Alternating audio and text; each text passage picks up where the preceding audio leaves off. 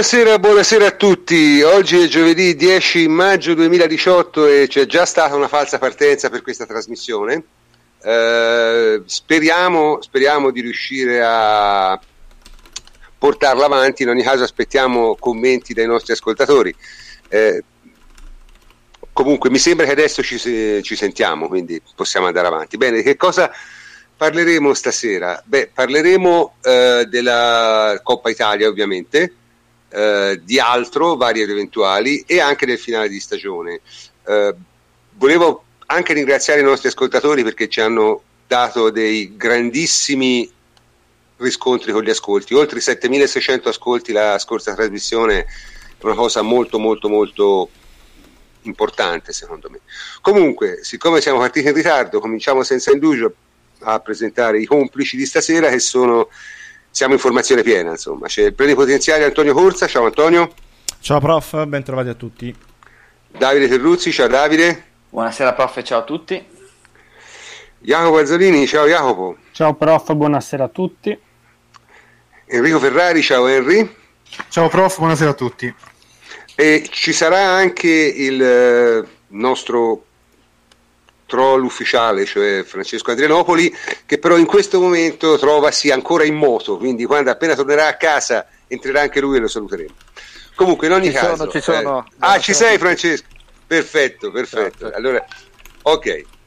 Eh, bene, direi che si può cominciare tranquillamente eh, a commentare questa, secondo me, importante vittoria in Coppa Italia e dico importante perché 4 di fila, insomma, al di là di tutto, non l'ha vinta credo nessuno e oltretutto l'abbiamo vinta senza neanche subire un gol, perché c'è pure questa statistica qui, 10 gol fatti, nessuno subito.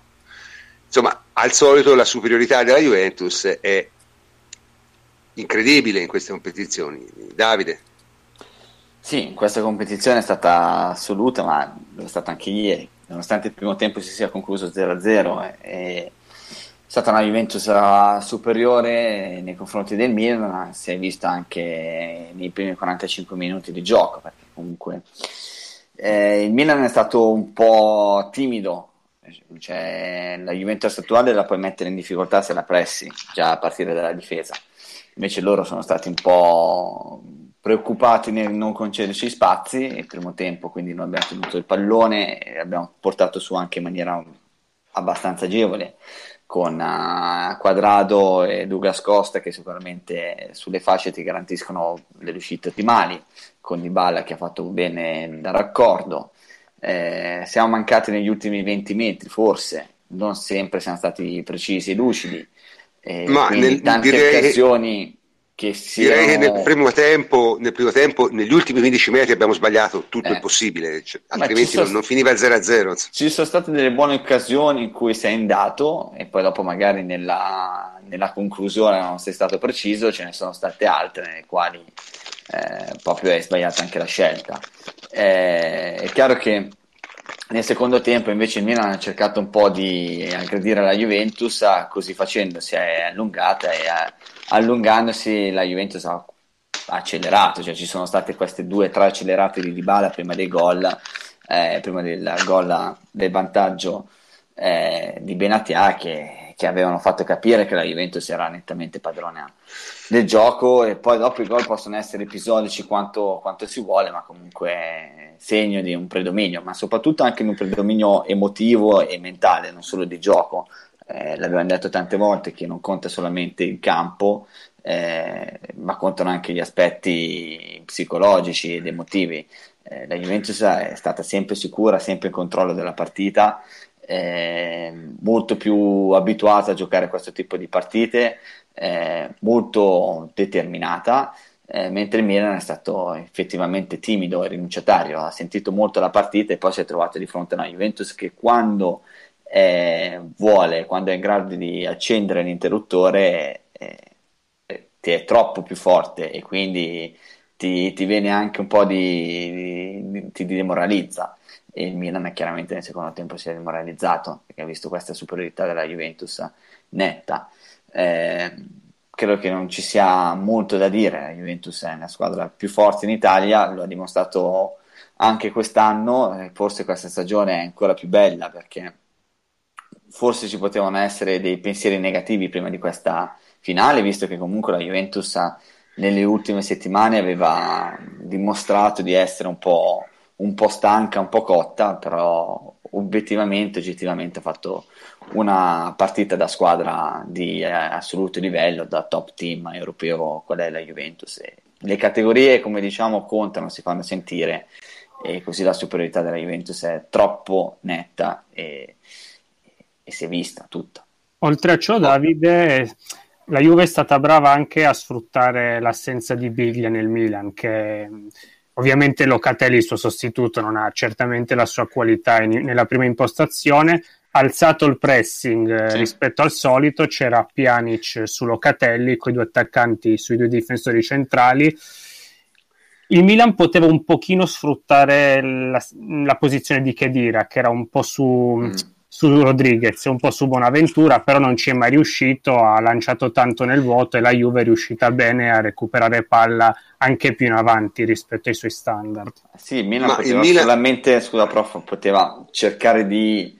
cioè la Juventus ha pressato più alte rispetto al solito. Questo è stato, cioè, l'approccio alla partita è stato ottimale. Cioè, ormai credo che abbiamo capito tutti quando la Juventus entra in partita bene. Era successo anche a San Siro, eh, anche ieri siamo entrati in partita bene, nonostante la prima occasione sia stata della, del Milan con Cutrone, che forse è stato l'unico grande errore della Juventus su quella combinazione. Eh, la Juve ha pressato tanto anche con Mandzukic, che sicuramente eh, su Romagnoli insieme a Dybala su Bonucci sono stati molto attivi. Eh, il problema forse l'unico eh, della Juventus è stato quando il Milan ha cercato di alzare la palla e di giocare in verticale con la Juventus che andava a pressare e poi di att- attaccando le seconde palle, ma sono dettagli, credo che soprattutto la Juventus ha iniziato bene, ha approcciato molto bene e poi dopo l'1-0 non ha pensato a gestire, ma essendo una finale probabilmente ha capito che era il momento di uccidere il Milan, in netta difficoltà ha fatto il 2, dopo il 2 ha attaccato, ha fatto il 3 e questa è stata la, la nota ancora più positiva della serata, cioè il fatto che la Juventus non si sia accontentata, ma sia andata veramente a, ad ammazzare la partita e, e ad ammazzare il Milan. Poi se il portiere ma, si fa anche gol da solo, come ieri. Sì, vabbè, ma ripeto, i, go- i, gol sono episodici, ma secondo me è un fatto casuale, nel senso la Juve poteva segnare benissimo anche nel primo tempo per come sì. ha giocato, nel senso gli è mancata la precisione nella, nella, finalizzazione, ma per il resto la partita l'ha dominata in lungo e largo. Il Milan, io ho visto una squadra con troppi giocatori che sono tecnicamente artigianali a partire da Cutrone, cioè a certi livelli certi giocatori non, non sono, cioè si vede, cioè proprio si vede bene, insomma, hanno parlato molto bene di questo ragazzo, però insomma francamente sono son troppo approssimativi dal punto di vista tecnico per, per poter competere contro una squadra di, di primo livello europeo. Sì, Cutrone eh. sembra un nuovo, un nuovo Velotti, un nuovo immobile come traiettoria. No, secondo me, secondo me, sotto. secondo me è sotto a tutte e due. Eh, forse un gradino sotto. Eh, prof, vorrei dire una cosa sulla, sulla, partita e sul momento della Juve. Eh, nel senso che secondo me questa, questa partita e questo finale di, di, stagione della Juve certifica eh, ancora di più, se mai ce ne fosse bisogno, che l'aspetto mentale in, in questa squadra eh, è, è, è, fondamentale per riuscire a giocare bene, come in tutte le squadre, ma eh, ancora di più per la Juve che basa il suo gioco appunto su principi eh, e non su schemi. Um, cioè, la Juve ha fatto le sue migliori partite a Madrid senza eh, dove non aveva nulla da perdere, tra virgolette, perché dopo la partita di andata, e quasi tutte le partite di Coppa Italia, perché noi abbiamo visto una Juve con l'Atalanta eh, giocare alla grande, ieri col Milan una grandissima partita, eh, secondo me sintomatico del fatto che eh, la squadra senza pressioni, mm, tra virgolette, eh, perché alla fine la Coppa Italia è comunque eh, il, il, torneo diciamo, meno importante dei tre che giocavi. Eh, alla fine la squadra si è espressa meglio nel, proprio in, in, questo torneo, proprio perché probabilmente un po' di pressione l'ha sentita durante l'anno. Eh, almeno questa è, è l'impressione che ho avuto io, cioè il miglior calcio la Juve l'ho giocato a Madrid è, è in Coppa Italia, cioè perché la Juve di ieri che aggredisce alto, eh, che riesce a stare corta, eh, riesce a mantenere gli equilibri, le spaziature, eh, riesce a far uh, giocare al meglio i suoi a spostare gli equilibri Henry. A spostare, spostare gli... già spostare gli equilibri, spostare gli equilibri eh, insomma eh, l'abbiamo vista quest'anno molto bene in Coppa Italia. Ecco. Senti io volevo passare un attimo a un argomento più tecnico anche perché Francesco Fleccio ha fatto una serie di tweet proprio su questo argomento no? su, su quadrato terzino e Asamoah falso difensore è interessante quello che hai fatto, se lo puoi ripetere per i nostri ascoltatori. Ma eh, in realtà non, non, ho fatto niente di speciale, nel senso che ho soltanto preso le fotografie, ho diviso in fotografie l'azione del secondo gol per far vedere che eh, tutto nasce, quello del tiro da fuori di Douglas Costa, nasce in realtà da una situazione apparentemente semplicissima, cioè una sovrapposizione di, quadrado, perché c'è Douglas Costa sul mezzo destro, la Juve molto statica, messa male, con due giocatori lontanissimi a sinistra, Matuidi e Samoa, e per il resto quattro giocatori del Milan praticamente davanti a Douglas Costa che gli impediscono di fare qualsiasi cosa. Quadrado si impegna in una lunghissima sovrapposizione sulla destra, partendo da molto indietro, praticamente da fermo, con tutti gli altri fermi. Eh, detta una, una, sovrapposizione a Douglas Costa, Douglas Costa gli fa avere il pallone e a quel punto Quadrado ha 30 metri di campo davanti, se li prende tutti molto velocemente, in modo molto deciso, punta Rodriguez, a quel punto eh, Bonaventura, che era uno dei quattro, viene attirato verso Rodriguez, eh, Quadrado fa semplicemente il passaggio di ritorno da Gulas Costa, che a quel punto è da solo davanti all'area di rigore e può tirare e con la complicità di, Don- di Donnarumma va a segnare. Questo per dire che Quadrado eh, interpreta il ruolo di terzino destro in una maniera che eh, alla Juve eh, non c'era, perché intanto bisogna segnalare eh, quanto sia stato incommiabile la, la quantità di sovrapposizioni che ha fatto, perché eh, un conto è fare uno o due strappi in una partita, un conto è farne 20 o 30 e poi tornare sempre e poi farli sempre al massimo della velocità, quelle sono le azioni che veramente stiracchiano una difesa e mettono sotto pressione una difesa. E eh, poi va anche detto che eh, noi quadrato terzino destro lo chiedevamo dall'anno sì, scorso addirittura. Sì, sì, sì, sì, sì, Poi per vari motivi, non ultimo il fatto che sia stato assente per quattro mesi, eh, ci è stato precluso, però si è visto che quando Allegri eh, ha avuto bisogno di giocare veramente per vincere a tutti i costi, questa mossa se l'è ricordata, questa mossa ce l'aveva in serbo da tempo e l'ha, e l'ha potuta tirare fuori. E in tutto questo bisognerebbe anche riconoscere a Quadrado che eh, spesso viene considerato diciamo, un, eh, un, un, uomo, diciamo, un orpello in questa rosa, invece è un uomo decisivo. Io leggevo eh, un tweet di un ragazzo eh, ehm, straniero, non so di che nazione sia, che twitta spesso sulla Juve, Arium Pradip, che ah, scrive sì. che ha fatto un elenco e ha, ed è credo sia indiano. Sì, anch'io, sì, deve essere mh, di quelle zone lì.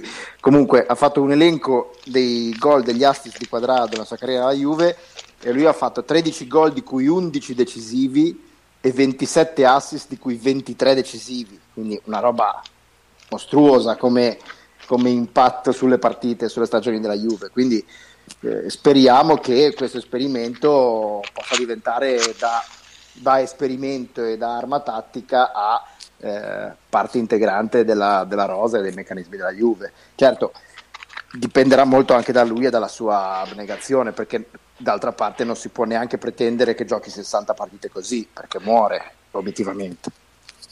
No, vabbè, comunque il discorso è molto semplice. Noi si sta parlando da anni di comprare un terzino destro, no? Ma eh, eh cioè, nel senso, sul mercato non c'è nulla di comprabile meglio di quadrato. E questo è il punto cioè non c'è niente. Quindi è un giocatore che, che sicuramente, e poi parliamoci chiaro, un giocatore con quelle caratteristiche, in qualsiasi top team europeo farebbe il terzino. Sì. Questa è la realtà. Cioè, eh, non, non, no, non possiamo dire che è un'altra vittoria di Allegri. Mm? Ci, è un'altra vittoria di Allegri. Non ci scordiamo, sì. non ci scordiamo quando Quadrato è arrivato alla Juve. Perché Quadrato è arrivato alla Juve con la fama di essere una capra Eh, Capretta. Eh, perché è così, eh, ma poi voglio dire, lo era in fase offensiva sicuramente. È migliorato Era- tantissimo. Era troppo anarchico anche per fare l'ala, figuriamoci per fare Esatto. il terzino. E, e adesso ci, ci ritroviamo uh, un calciatore che può fare il terzino. Io avevo qualche dubbio perché poi in, in carriera, quando uno fa il calciatore, cambiare il ruolo a 27-28 anni non è, non è facile. Però, eh, come dicevi prima tu, prof, lui probabilmente ha le caratteristiche mh, per colmare le lacune che ha, perché qualche lacuna comunque ce l'ha nell'interpretazione del ruolo, si è visto anche ieri, mh, qualcosina, però è troppo più importante la fase eh, che fa bene, no? Quindi Ragazzi, ha le può stesse lacune di, ha, le stesse lacune di Marcelo. Sì. Cioè, e questa è la realtà. Il fatto è che Eh. Allegri ha capito bene dopo la partita con Napoli che non poteva più andare avanti con gli Steiner in quella posizione, chiaramente, e ha avuto il coraggio di metterlo nella partita più decisiva della stagione, cioè quella con l'Inter, di mettere Quadrado terzino destro per la prima volta. È stata una scelta di coraggio ed è stato premiato. E poi dopo è chiaro che ci sono mh, la Juventus, la certezza di tattica, diciamo, a livello di moduli di- di- della Juventus di quest'anno e anche degli altri anni è 4-4-2 senza palla, no? Nella maggior parte dei casi. Poi qualche volta si può finire con un centrocampo a 5, si può avere anche la difesa. Maggior parte dei casi si gioca in quella posizione. Eh, è chiaro che eh, Asamoah come terzo di centrale ti permette di avere una costruzione più pulita, sei pressato. Hai Douglas Costa che è un po' più alto e nel caso in cui sei pressato si può abbassare e prendere la palla e lui ti salta eh, l'uomo con il dribbling, lo stesso lo fa Quadrado perché giocano come esterni alti loro due e questo ti permette in qualche maniera di uscire un po' più pulito rispetto ad altre volte nelle quali comunque con la scarsa qualità sulle fasce eh, abbiamo dimostrato di avere difficoltà a superare il primo pressing. E Certo. è chiaro che con, con il pallone sull'asse di destra devi cercare di, di lavorare un po' di, di lavorare bene perché Quadrado ti garantisce tanta ampiezza. Eh, di Bala rispetto a Douglas Costa è chiaramente abituato a buttarsi tra le linee, a giocare, a galleggiare in quello spazio e soprattutto se c'è anche Mandzukic che allunga molto la linea difensiva e quindi lui trova più spazio e, e che Dira deve ancora forse quello che deve abituarsi un po' di più cioè perché nel primo tempo l'abbiamo visto tante volte un po' troppo defilato eh, però ha tanto spazio da, da attaccare davanti a sé visto che comunque Quadrado eh, dà ampiezza Di Balla taglia dentro le linee e lui può attaccare centralmente in posizione un po' più laterale. È è un po' in piccolo quello, cioè un piccolo, è un po' quello che faceva il Barcellona ai tempi di Luis Enrique sull'asse Dani, Dani Alves, Rakitic, Messi. Eh, è quello. Eh, è ancora tutto da perfezionare anche perché Kedira facendo il quarto di centrocampo eh, dimostra di avere un, un po' di problemi, si era già visto con il Bologna, anche ieri ci sono state alcune sbavature, ma come normale che sia, però come soluzione è interessante eh, per la prossima stagione, molto interessante. Davide, da, da Davide, come hai detto, può risolvere il problema di Bara nel 4-3-3. Eh, infatti, ci arriviamo, ci arriviamo, volevo anticipare giusto quello. Perché eh, vi dico la mia, per me Quadrado è un esperimento che eh, era da fare, eh, ha dato dei- i suoi frutti, però bisogna anche considerare che Quadrado deve essere inserito in un contesto tattico particolare per rendere al meglio, cioè un giocatore del genere in grado di farti tutta la fascia, eh, di attaccare in velocità, in uno contro uno quando poi arriva sulla linea eh, di fondo oppure al limite dell'area, eccetera, devi metterlo nelle condizioni ideali però per eh, avere campo davanti. Perché noi abbiamo provato con l'Inter, ad esempio, l'esperimento di eh, Quadrado a destra, eh, terzino destro con Douglas Costa che partiva da destra. Non ha funzionato granché. Eh, non è che funzioni sempre, capito? Devi anche inquadrarlo tatticamente e liberargli poi lo spazio davanti. In questo, in questo senso credo che ce ne abbiamo messi, eh, però anche quest'anno alla fine Allegri abbia trovato la quadra migliore, è arrivata ma proprio alla fine fine è, a maggio, è arrivata a maggio il problema, eh, ragazzi, il problema è che solito... probabilmente sm- smobiliteranno perché qualcheduno lo, lo venderemo al solito mercato che fa la Juve quindi poverino sto allenatore quando trova la quadra poi eh, deve rifare da capo tutto dopo, dopo, un mese, due mesi di, di estate. Comunque, eh, la quadra a me sembra proprio quella di mettere un giocatore a destra che possa accentrarsi. Eh, liberare appunto la, la, corsa di quadrato quindi la fascia destra te la gestisci così a sinistra come dicevate voi Asamoah bloccato dietro eh, e Douglas Costa in avanti. Sembra aver trovato la quadra così. Bisogna, secondo me, lavorare in estate, e sono sicuro che lo faremo, proprio per, su questi, fond- questi pilastri. Quadrato, terzino a destra che li devi liberare il campo, e Douglas Costa eh, alto a sinistra. Di Bala sì, ci può stare in questo progetto eh, pare che gli abbiamo trovato anche il ruolo nel 4-3-3 che sarebbe ecco proprio... sì appunto cioè, perché Di Bale ieri ha giocato piuttosto bene secondo Molto me bene. no? sì sì molto bene stava, stava piuttosto bravo ha diciamo riuscito in qualche maniera a fare quasi tutto quello che ci si aspetta da lui ha fatto un gran bel tiro la cosa più bella l'ha fatta eh, con quel tiro secco di sinistro che c'ha meraviglioso e che quello gliel'ha preso bello Donnarumma, è stata probabilmente la sua miglior parata della serata. Comunque è stata una partita secondo me che ha fatto vedere alcune cose. Eh, qui dicono ma eh, la quadratura si è trovata in fondo, ma sì, insomma, però poi alla fine la Juve, nel senso, io, io, vorrei ricordare a tutti che l'unica ragione per cui la Juve non ha vinto il campionato a marzo come sempre è perché il Napoli ha fatto un monte di punti e su questo la Juve poco ci poteva fare, nel senso, la Juve è a 91 punti a due giornate alla fine. Insomma, è una quota che l'anno scorso ha raggiunto. L'anno scorso la Juve ha fatto 91 punti in 38 giornate. Quest'anno ha fatti 91 con due giornate di meno. Insomma, è l'unico motivo per cui è fuori dalla Champions è perché ha beccato il Real un po' prima eh, io, della finale. Comunque, io credo che l'obiezione non sia sui punti, voglio dire, perché alla fine i punti li abbiamo fatti, è, sul, è su come sono arrivati, perché quest'anno c'è stata più sofferenza. Qua. Eh, Ma hai sofferto io... di più, hai, hai, hai, hai sofferto... sofferto di più. Le partite, le, i big match, le, la Champions, il girone di Champions, eccetera, eccetera. Questo è perché, perché, perché eh, come abbiamo detto prima, eh, l'allenatore non è stato messo proprio nelle migliori condizioni possibili eh per, no e quindi ha dovuto uh, inventarsi e cercare l'equilibrio di cui parliamo sempre. Certo, eh, certo. Do, mm, Jacopo, ma sta doppietta di Benatia come... Eh? Jacopo? Sì, eccomi, avevo il pollicione. No, in, um, sono veramente molto contento per lui e lui stesso nelle interviste post gara ha fatto capire che aveva sofferto molto dopo, dopo Juventus Napoli per quello che aveva letto e anche per le panchine successive che personalmente mi avevano anzi fatto venire anche brutte sensazioni. No, sono felice per il gol anche oltre che per lui, anche perché dopo Juve Napoli stava passando un po' sotto traccia il campionato gigantesco che aveva fatto.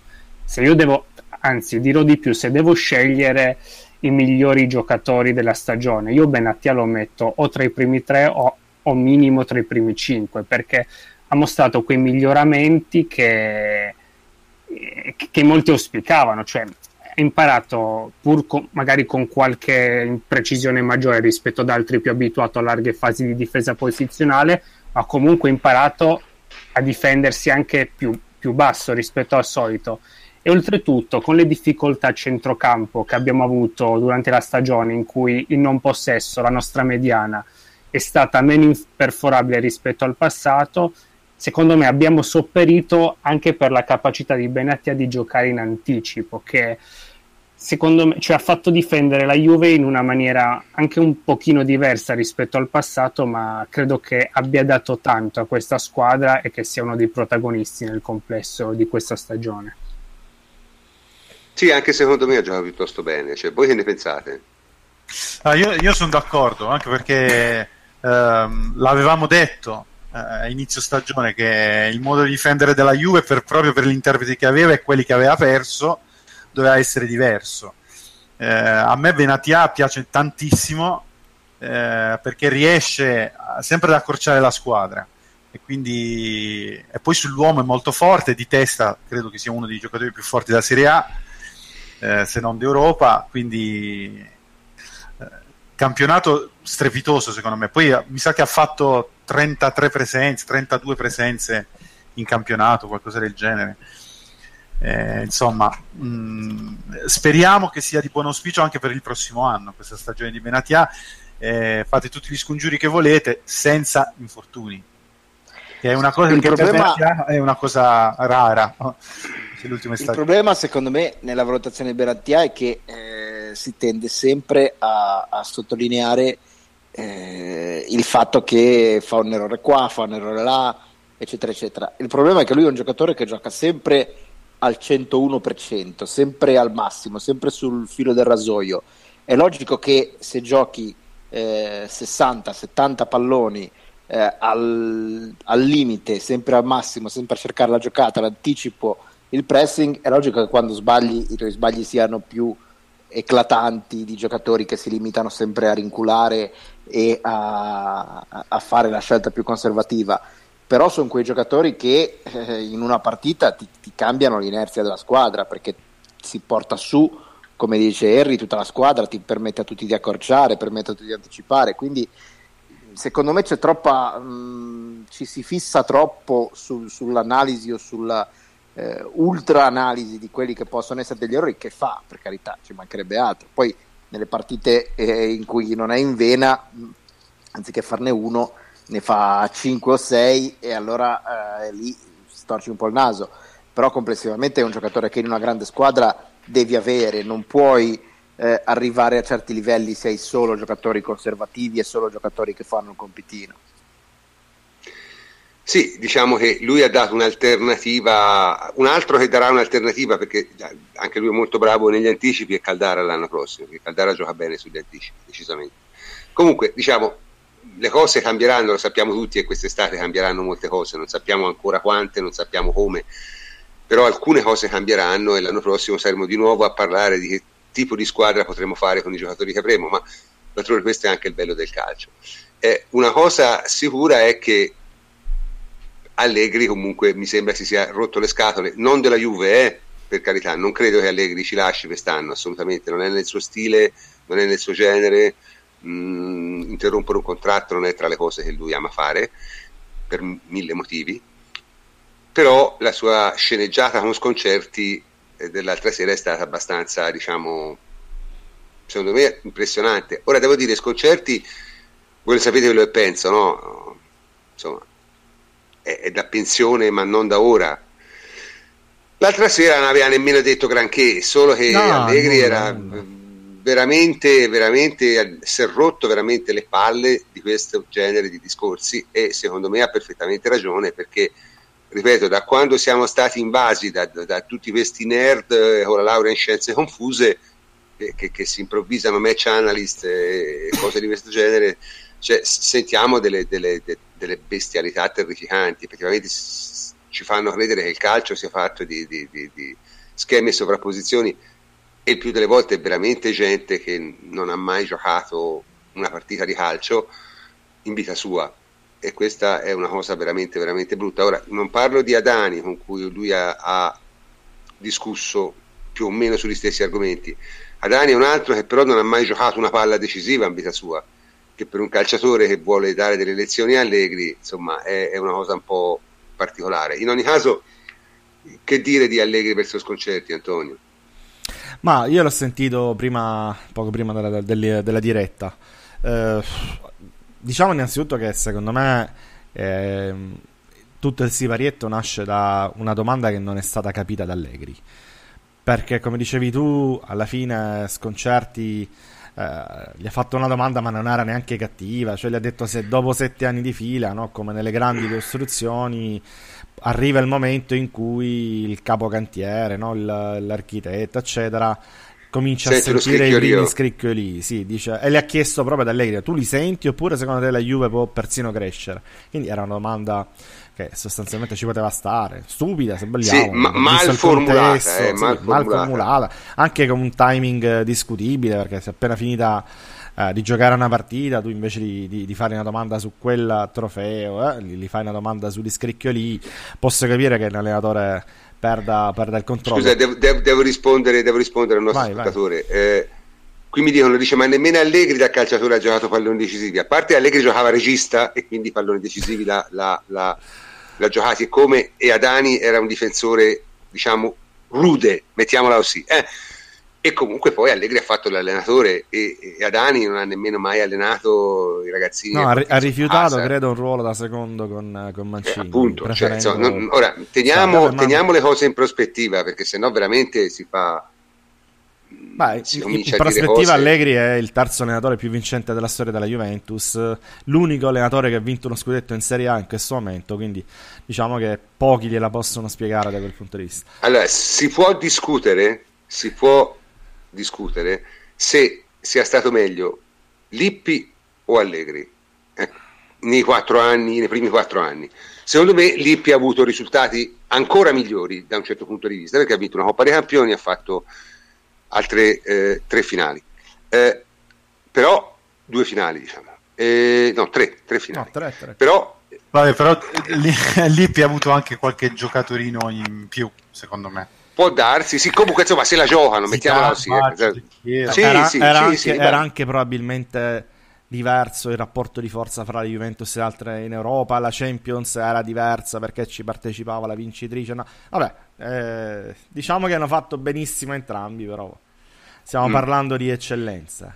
Dal punto di sì, vista appunto, si può, diciamo, ci, si può, è una cosa che si può discutere, con tutti gli altri non si può discutere, però, e questo è il punto. Chiaro? Cioè, quindi, insomma, mh, francamente criticare Allegri è veramente una follia. Cioè, io, io, io, ancora non riesco a capire, ma che lo possano fare appunto alcuni dei, dei nostri tifosi, diciamo, mal consigliati, che, che, che, non lo so che vogliono, francamente, ma ripeto, non... eh, ma, ma, professionisti dell'informazione, cioè veramente in, in, uh, in, Italia siamo a un livello, giustamente il, il noto genio... Uh, di origini partenopee eh, barriale, ha scritto dicendo che Allegri si dovrebbe scusare per quello che ha detto con i giornalisti. Può darsi con i giornalisti, quindi non con lui, ovviamente, e neanche con Sconcerti, che oramai del giornalista non ha più nulla. Cioè, sembra veramente. Cioè, è, è, Sconcerti è come ho paura di ridurmi io tra 30 anni. Ecco, cioè, nel senso. Non... Tra 20, dai. 30. 30. 30 va bene. 30. No, comunque per tornare ad Allegri... Cioè, a 80 anni voglio essere più lucido. Per tornare ad Allegri, prof, eh, guarda che dire, secondo me, ripeto, è nato tutto da una domanda mal interpretata, perché poi eh, Allegri ha cominciato piano a parlare sempre dei soliti discorsi che abbiamo già affrontato nell'ultimo podcast, quando è stato con, con, con Adani, quindi eh, gli allenatori devono lavorare non su, solo sulla tattica, non solo sulla teoria, eccetera, eccetera. Certo, non cose, ci torniamo, è solite cose, quindi è partito proprio a ritornello eh, che sta anche bene, voglio dire, però non c'entrava nulla con la domanda di sconcerti, ecco, oggettivamente questo, quindi eh, un'uscita un poco lucida, ma ci può anche stare.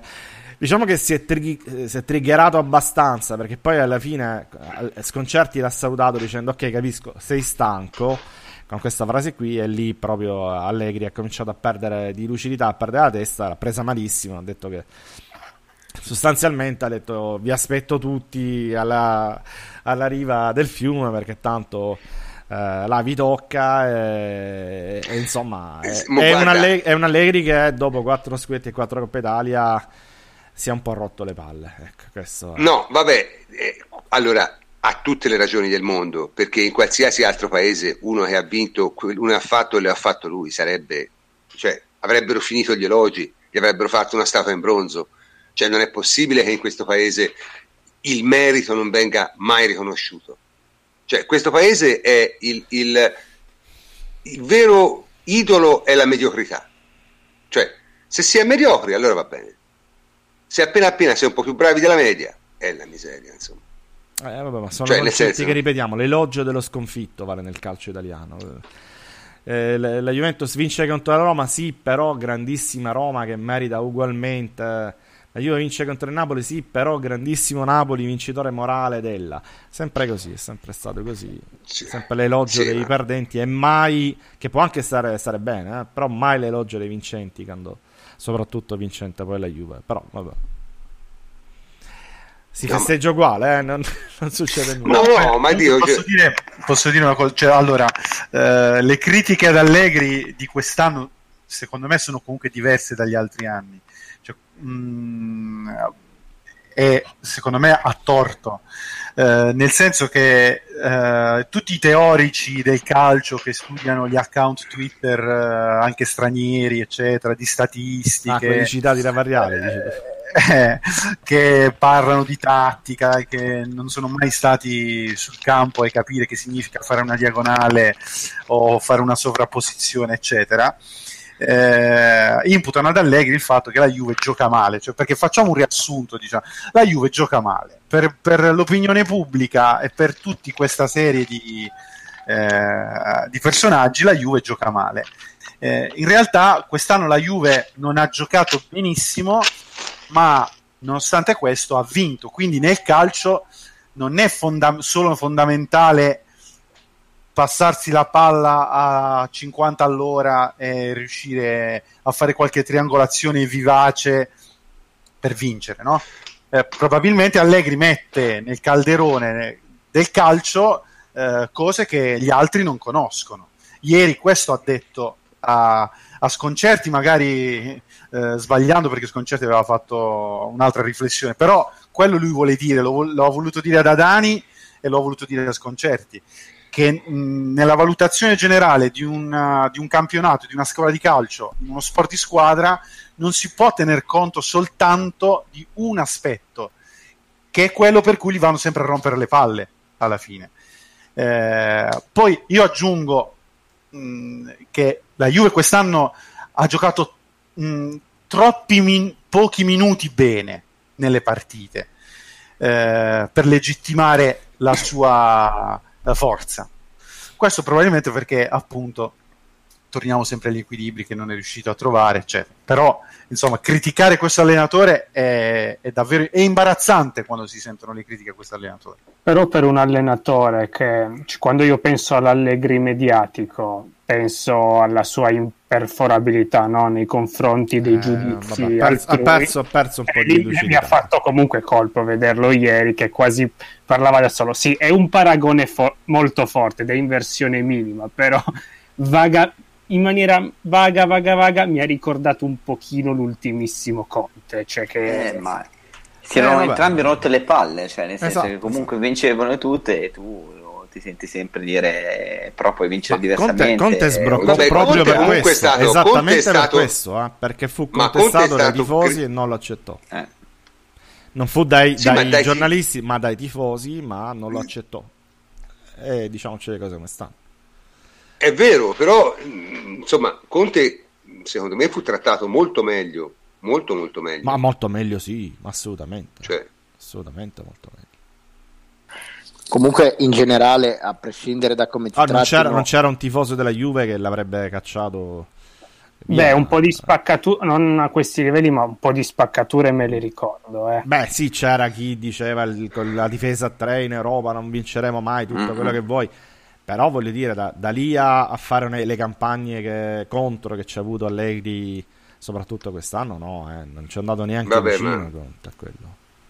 Però anche al netto delle campagne e, e delle critiche, comunque fare l'allenatore della Juve è logorante perché sei Ma sempre certo. Ma secondo Eh, me, secondo me dopo, dopo 3-4 anni il, il tifoso medio si naturale. rompe le palle a prescindere, pure di Lippi, pure di Dio, secondo me si rompe le palle. Eh sì, ma, Dopo ma tre anni infatti non- ricordiamoci, anche, ricordiamoci anche Lippi, ma secondo me più che il Eh, tifoso esatto. sei, proprio, sei proprio tu che a un certo punto i, i nervi iniziano a sfaldarsi, cioè pure Allegri che uno che eh, diciamo è assolutamente a suo agio, sotto pressione, con i media e quant'altro, si vede che è logoro, ma non credo che sia logoro per colpa di, di questo o di quel motivo, per colpa dei giocatori, per colpa della, Perché 4 anni della di stampa. logorano, ti fanno venire Eh, i capelli ti- bianchi a chiunque. Esatto, esatto, ti logora a, a prescindere, che, che poi è il motivo per cui in realtà tutti sognano i, i, diciamo, i, i regni alla Ferguson, alla Wenger,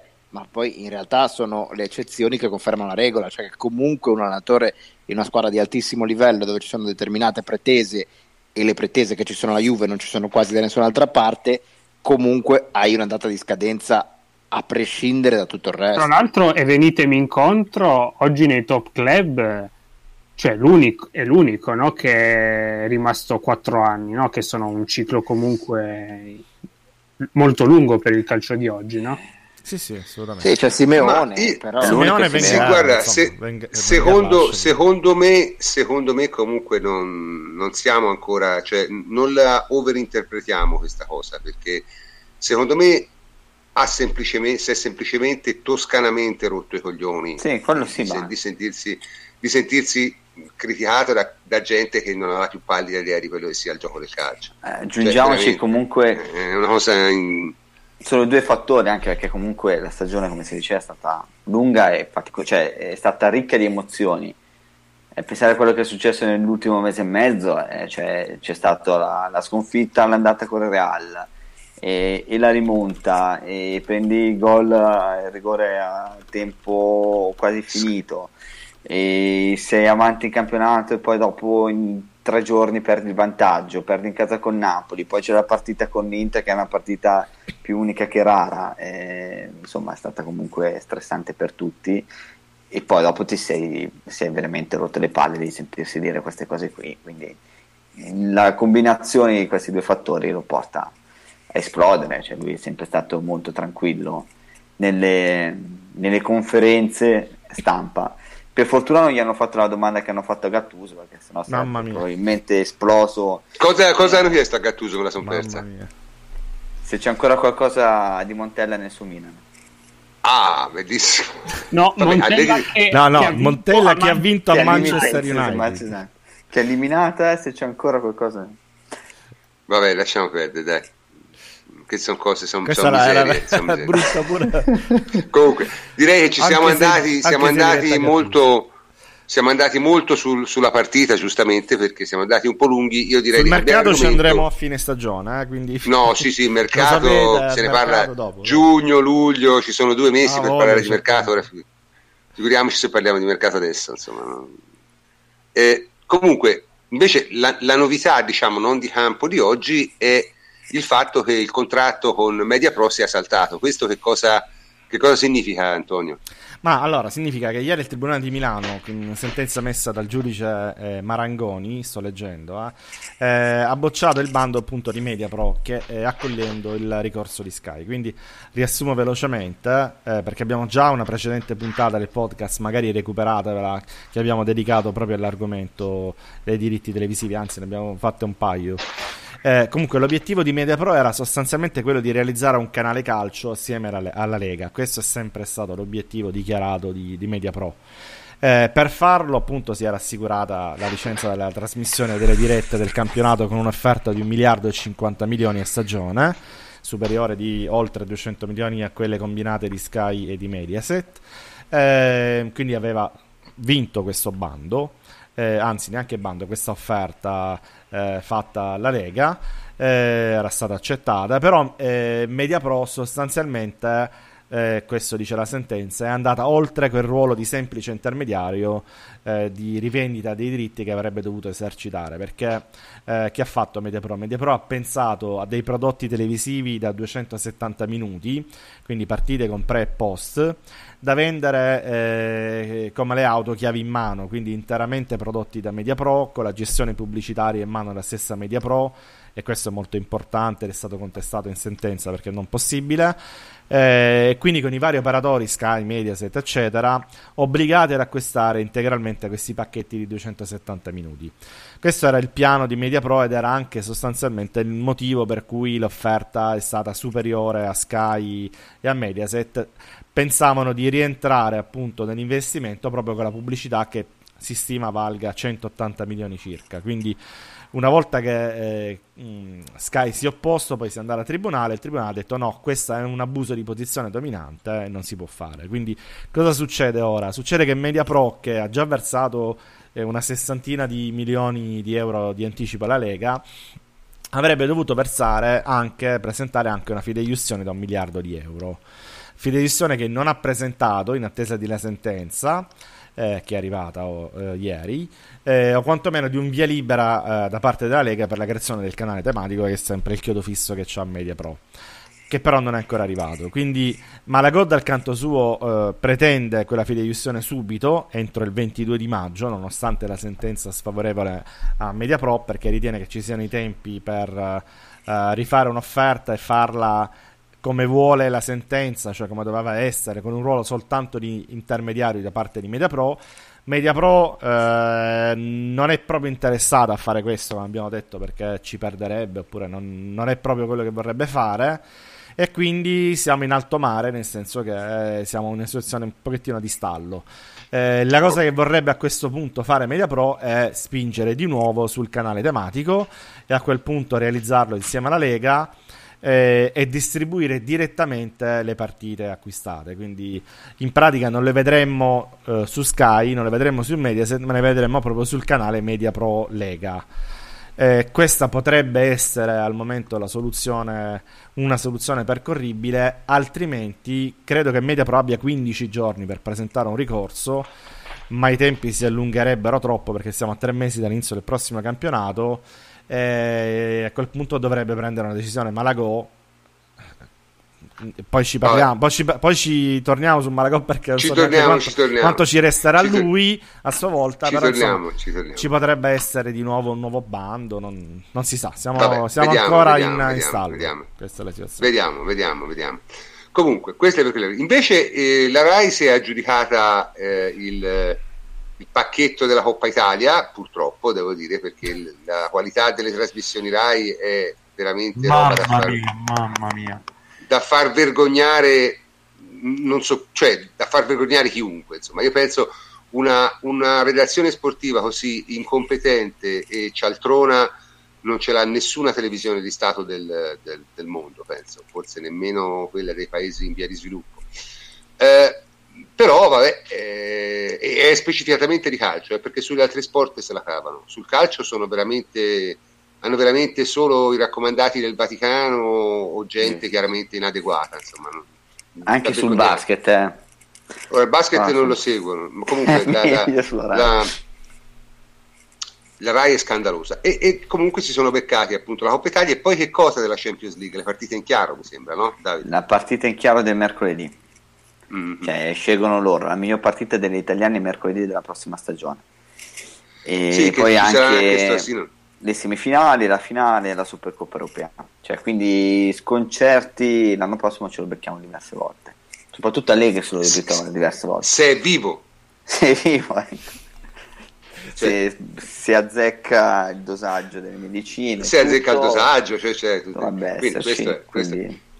Quindi questa qui è la, notizia, è la notizia RAI, diciamo. Invece, invece c'è anche l'altra novità no? Del, sul fair play finanziario 2.0. Questa non l'ho ben capita e a questo punto ero ansioso di, di sentirlo perché così eh, Antonio okay, ce lo okay, spiega okay. per bene.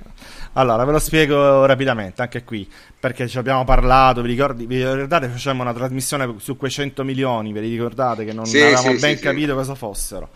Allora, eh, si è capito sostanzialmente perché poi è stata presentata eh, ufficialmente quella che, il, quelle che sono le novità del Financial Fair Play. Verranno discusse e votate, credo, da parte dell'UEFA il 24 di maggio, quindi ci siamo. Ehm, e è stato spiegato quel discorso dei 100 milioni che, che ballavano, che non si capiva cosa fossero. Eh, sostanzialmente quello che è successo è che ehm, Attualmente l'UEFA, eh, come sappiamo, come abbiamo detto più volte, può intervenire soltanto sui bilanci e quindi eh, ci vuole tempo, ci vogliono dai 18 ai 22 mesi per intervenire sulla situazione del club, per capirla, eh, esaminare i bilanci, chiedere approfondimenti, eccetera, eccetera.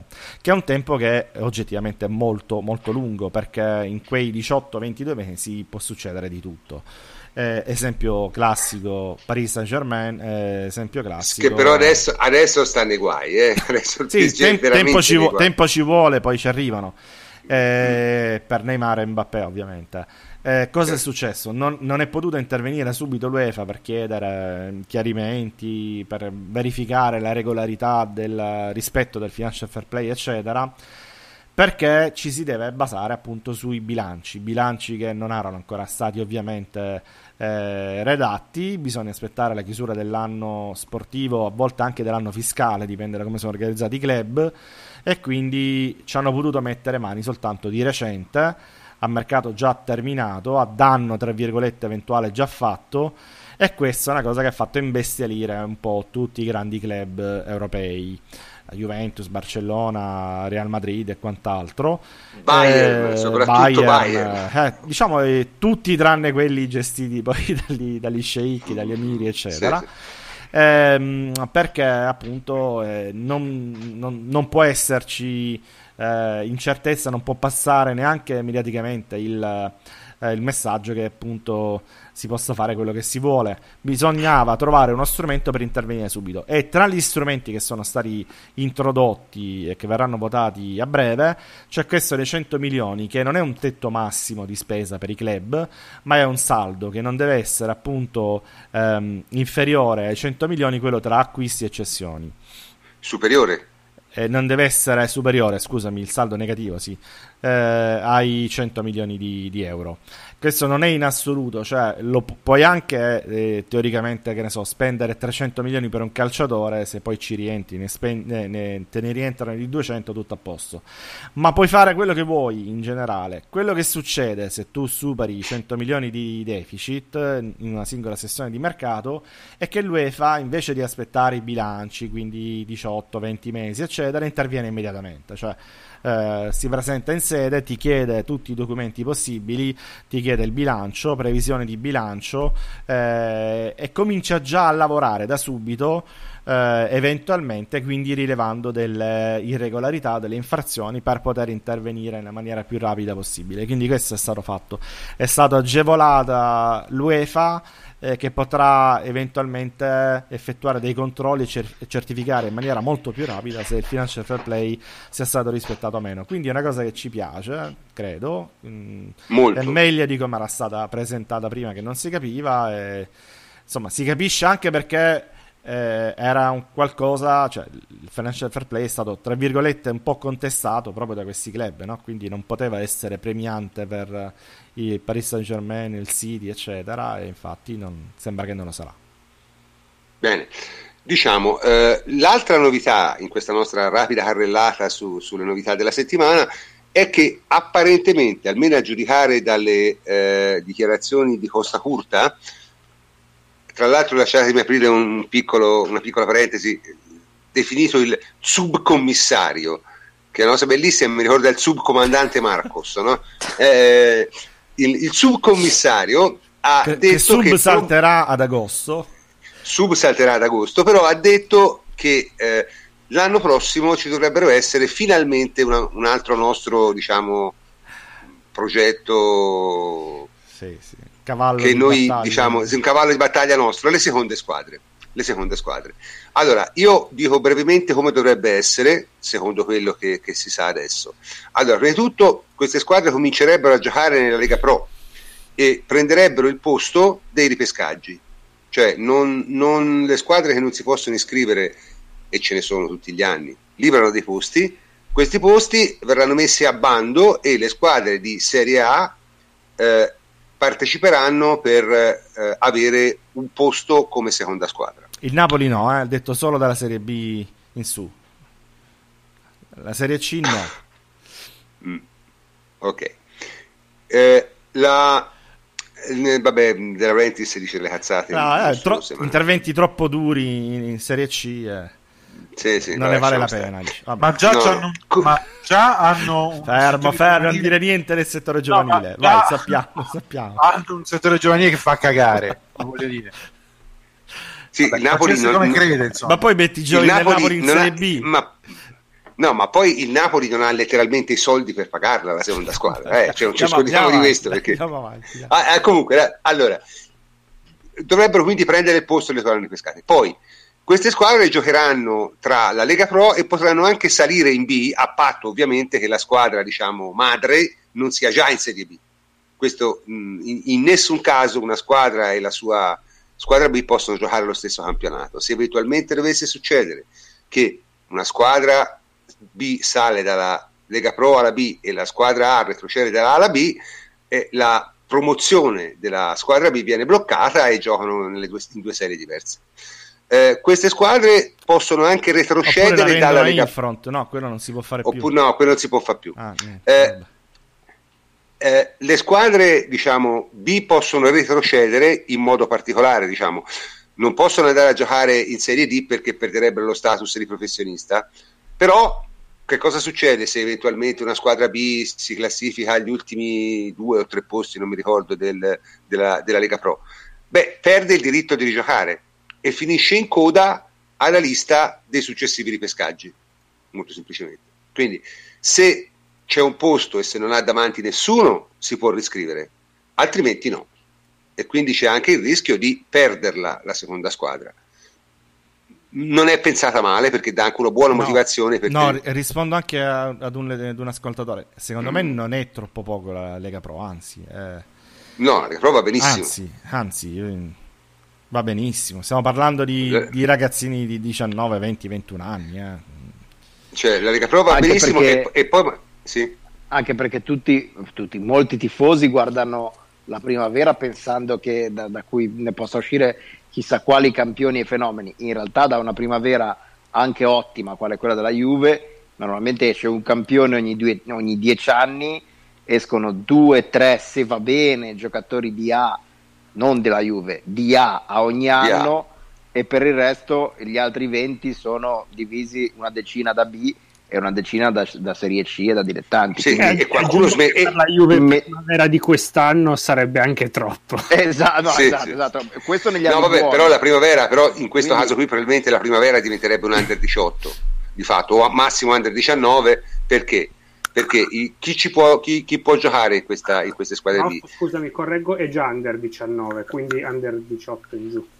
Sì, under 18, sì. Sì, sì, no, ma dicevo, o, rima, o rimane under 19 o, oppure addirittura ma, la fanno que- under quelli, 18. Quelli Questo... bravi li mandano tutti alla squadra di Sarva, cioè certo, è chiaro.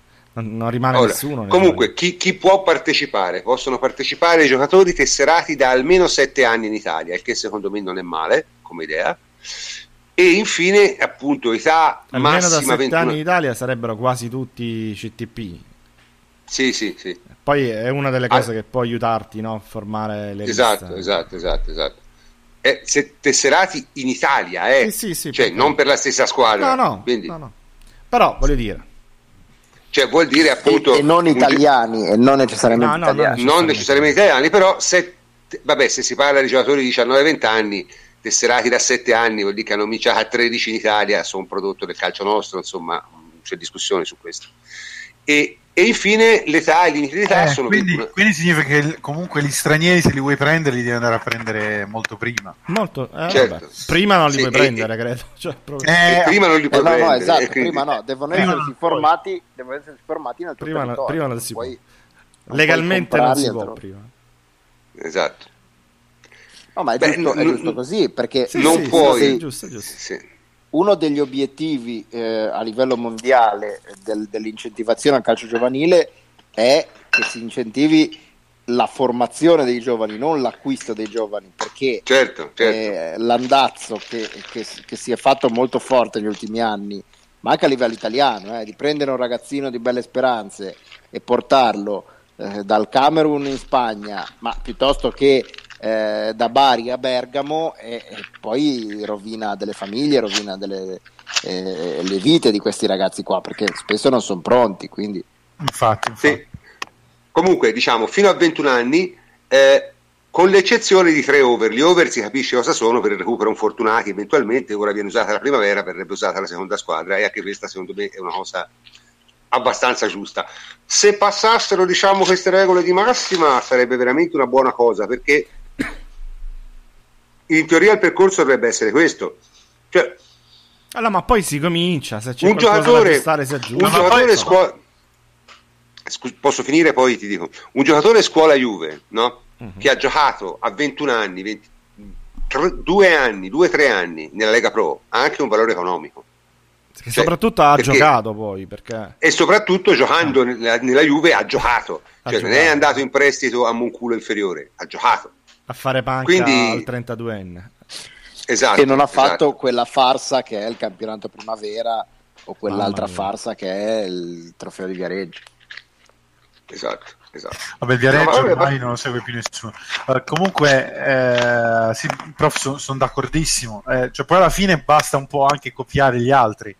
Eh, poi magari aggiusti a seconda di quello che sono le tue esigenze, perché mi pare che in linea di massima assomigli molto a quello che è il regolamento di Spagna. Eh, sì, simile. E quindi mh, mm, e lì funziona. Funziona, ha funzionato per tutto il movimento eh, perché come diceva Fleccio prima, sarai, tra virgolette, costretto a formare e bene i calciatori, i giovani calciatori. Quindi certo. eh, questo è, è, un valore aggiunto eh, a tutto il movimento. Eh, che ben venga, insomma. Ma poi ragazzi, senza contare, pensate anche un attimo come siamo noi, no? come siamo noi italiani. Ma un Monza Milan B, per esempio, in, in Lega Pro, cioè farebbe 30.000 spettatori. Eh. Cioè, certo, certo. Anche, uno, Juventus, uno, uno Juventus bis Siena, che attualmente è Lega Pro. Mm. A Siena farebbe, ma dovrebbero allargare lo stadio, capito? Cioè, eh, sono anche, sono anche, è anche un investimento economico secondo me per le squadre delle serie inferiori questo. Eh. Ma guarda, un paio ol- di squadre oltre a questo, buone. poi no, non ci allarghiamo, faremo una puntata ad hoc proprio su questo. Ma certo, poi non, parte- non faremo diversi speciali, questo lo non partecipano ai come si chiamano, i soldi che vengono distribuiti poi all'interno della Lega perché non, non toccherebbero le squadre B e quindi le altre squadre, tra virgolette, quelle vere, prenderebbero più soldi. Eh, diritti televisivi stessa cosa, sarebbero escluse, quindi insomma... Eh, è qualcosa che, che ha vantaggio delle squadre che resterebbero in Lega Pro. Poi posso capire che ci siano delle eh, resistenze perché qualcheduno eh, dovrà accettare l'idea di, eh, che, che, ci siano altre squadre e quindi che sia più difficile sai, salire e scendere, ma insomma... È, è, è, molto semplice secondo me, se te lo fai con i ripescaggi. Bloccare i ripescaggi è un dovere civile, perché i ripescaggi sono stati uno scandalo italiano, cioè una cosa oscena in cui si, si, si prevalevano concetti eh, di ordine geopolitico e in qualche caso c'era della corruttela evidente, non dimostrabile ma evidente. Quindi bloccare i ripescaggi è la cosa più giusta del mondo. Mettere le squadre B nella Lega Pro io la trovo una cosa assolutamente positiva per la Lega Pro. Per la Lega no, Pro, questi non si rendono conto questi non si rendono conto che ci fanno anche soldi con questa cosa qui, se, so, se la gestiscono in modo intelligente. Beh, chiaramente, chiaramente. Eh, solo che in Italia a volte veramente la miopia del, del ma è un po' quello che Come... è successo nel calcio femminile con la Juventus. Esatto, esatto, esatto. Sai come diceva Gianni Brera, no? chi, chi, si è inventato che gli italiani sono intelligenti doveva avere più genio di Leonardo, insomma, perché a volte è una cosa incredibile. Ma poi, ma poi il motivo, il motivo è molto semplice. Eh, spesso un imprenditore in Lega Pro, in Serie C, non ha nessuna, nessuna intenzione di, di, fare un progetto vincente o, o, qualcosa di sportivamente funzionale, ma semplicemente di sfruttare la notorietà per esatto, sì. 2, 3, 4, 5, 10 anni e poi mandare tutto al macero e, e, e utilizzare i proventi leciti e illeciti di quello che gli era derivato. Quindi sono questi i nemici eh, del, del, delle squadre B e, e, più in generale di tutte le riforme che possano razionalizzare il calcio di Serie C. Sì, sì, sì. No, ma poi avrebbero molti più riflettori eh, addosso e magari qualche personaggio e qualche presidente che usa eh, la Serie C per riciclare un po' di soldi Oh, oh, oh, oh, oh. Eh, vabbè, ma è così, no? Lo sanno tutti, magari si allontana, cioè non, non vede più il calcio come un'isola un felice dove riuscire, esatto, uno strumento dove riuscire magari a, a, fare questo tipo di operazioni, perché magari eh, c'è più controllo, c'è più pubblico, c'è più attenzione su quello che, che succede. Sì, questa sarebbe una cosa molto molto positiva. Speriamo, speriamo, che vada in porto. Mi sembra che il subcommissario era molto molto deciso, quindi speriamo che il subcommissario... Eh, eh a proposito, speriamo che duri, più che altro devi dire. Perché... Sì, vabbè, ma quello...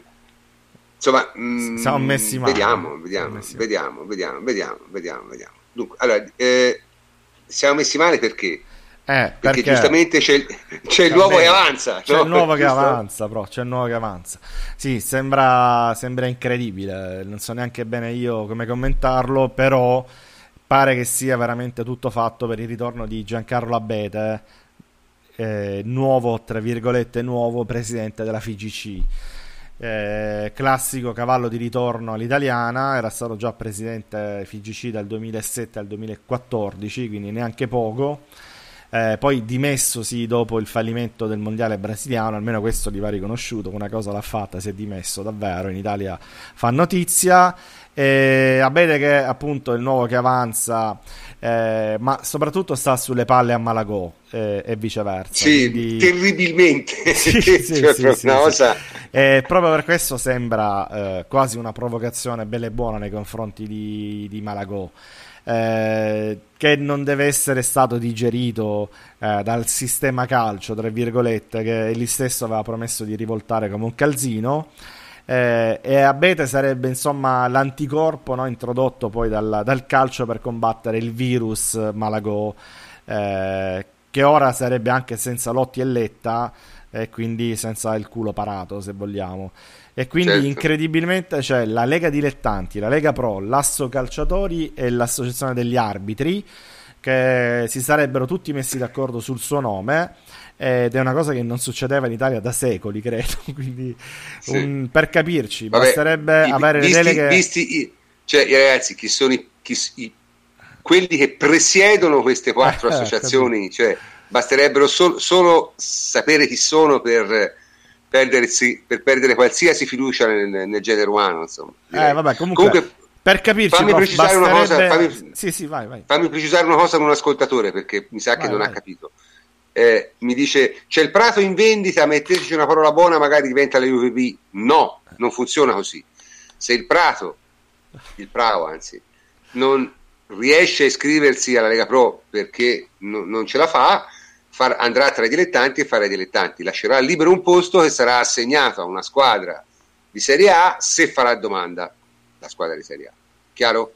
Quindi mh, il Prato rimane il Prato, che, che sia... Eh, in, in, eh, nella Lega Pro o in terza categoria, sempre il Prato rimane, si tiene la sua storia e i suoi. No, quello lì succede nel basket. Eh, la, quello succede nel basket, quello succede nel esatto. basket, è, è, il sistema cosiddetto del franchising e per ora nel calcio non, eh, non funziona e spero non funzioni mai così. Ecco. Eh, bene ma non benissimo diciamo nel, nel basket esatto, comunque dicevo esatto, esatto. per capire delle, delle, dimensioni del problema del fenomeno di Abeda eh, basterebbe avere il 33% delle deleghe dei votanti dell'assemblea per far eleggere Abeda e far decadere quindi il commissario Malagò ma le quattro componenti citate prima, eh, Atteccare, Prof, eh, messe d'accordo fra di, loro, fra di, loro, rappresenterebbero intorno al 73% dei voti, quindi proprio veramente siamo alla Bulgaria totale. Eh, e dopo l'iscrizione dei campionati, che verrà probabilmente la, lasciata alla gestione di Fabricini, ci sarà molto probabilmente la votazione ufficiale già in agosto e quindi da agosto potremo avere Abete come presidente FIGC e il commissario e il subcommissario eh, Costa Curta probabilmente in vacanza anticipate. Vabbè, vediamo, vediamo. Non, in questo paese non si può mai eh, dire. Insomma, so. può mai dire. Ma tutto così, vedi, media pro non si sa nulla. Il, Belle le seconde squadre, ma potrebbe saltare tutto. Bello Malagomma, mm, salta ma, la grossa. È così. Eh, vabbè, ripeto, poi sai, considerando chi, chi, sta al governo, c'è anche da dubitare alla fine dell'estate ci sia sempre uno Stato sovrano. Quindi eh, eh, anche questo è, è, è, una possibilità che non scarterei. Insomma. Comunque, in ogni caso, eh, siamo arrivati a questo punto e niente. Eh, non rimane che tornare a calcio. Tavecchio nel 2020. Tavecchio, sì, Tavecchio, Tavecchio quando, quando, è il suo momento. Insomma. E Nizzola nel 2024. Sì, diciamo. sì, vabbè. Io nel 2026 buon pensione, quindi fate voi. Vabbè, Comunque, vabbè, sei pronto, sei pronto. Sono pronto, sei son pronto. a chiedere a Olivieri. Sono pronto. Comunque, vabbè, eh, torniamo al calcio giocato è meglio, dai. Finale di stagione, qui si è parlato molto, no? Vabbè, la Juve ormai ha vinto lo scudetto, nel senso, ormai persino il più, anche il più scaramantico, il più superstizioso dell'universo non può non dire questo, cioè il dubbio è se lo vince subito domenica o se deve aspettare l'ultima giornata, ma è chiaro che la Juventus ha vinto lo scudetto. Ha vinto lo scudetto e la ragione per cui, per cui l'ha vinto lo sapete tutti perché ha sei punti a due giornate alla fine e ha una differenza reti rispetto al Napoli sterminata. Cosa strana, appunto, il fatto che la Juve difensivista ha segnato 11 gol più del Napoli dal grande gioco offensivo. Ma insomma, vabbè, queste sono le stranezze del calcio italiano. In ogni caso si è parlato molto di questo scudetto vinto in albergo, Jacopo, ma che, che roba è questo scudetto vinto in albergo? Eh? Ho, per, ho, perso in albergo, dipende da... Ho perso in albergo. Eh. Jacopo? Sì, ecco, eh, oggi c'ho il po'. c'hai, c'hai, c'hai dei problemi? sì. No, eh, il Napoli alla fine poteva e secondo me sarebbe stato anche un grosso segnale di crescita, no? Comunque lottare tra virgolette fino alla fine perché se, avesse vin- se vinci le ultime tre vedi una Juventus che fa più punti gli stringi la mano e riconosci la superiorità insomma con un con un Roma, con un Roma Juve ancora da giocare, crollare in maniera così, così netta fin da subito fa capire come non, non fossero, no, non siano in grado di gestire questi momenti della, della stagione. E visto che tutti, l'ho detto Sari, l'hanno detto altri, che la, la reazione post Juventus Napoli non è stata il modo migliore per, per, arrivare pronti all'ultimissima parte della stagione. Se poi si unisci la mazzata di Inter Juve per un ambiente non abituato a lottare su, a certi livelli, la frittata, la frittata è fatta. Però comunque, tornando alla mia premessa, se fossi un tifoso del Napoli sarei molto deluso, non per no- tanto per non vincere il campionato, ma per non arrivare fino alla fine con la possibilità di farlo.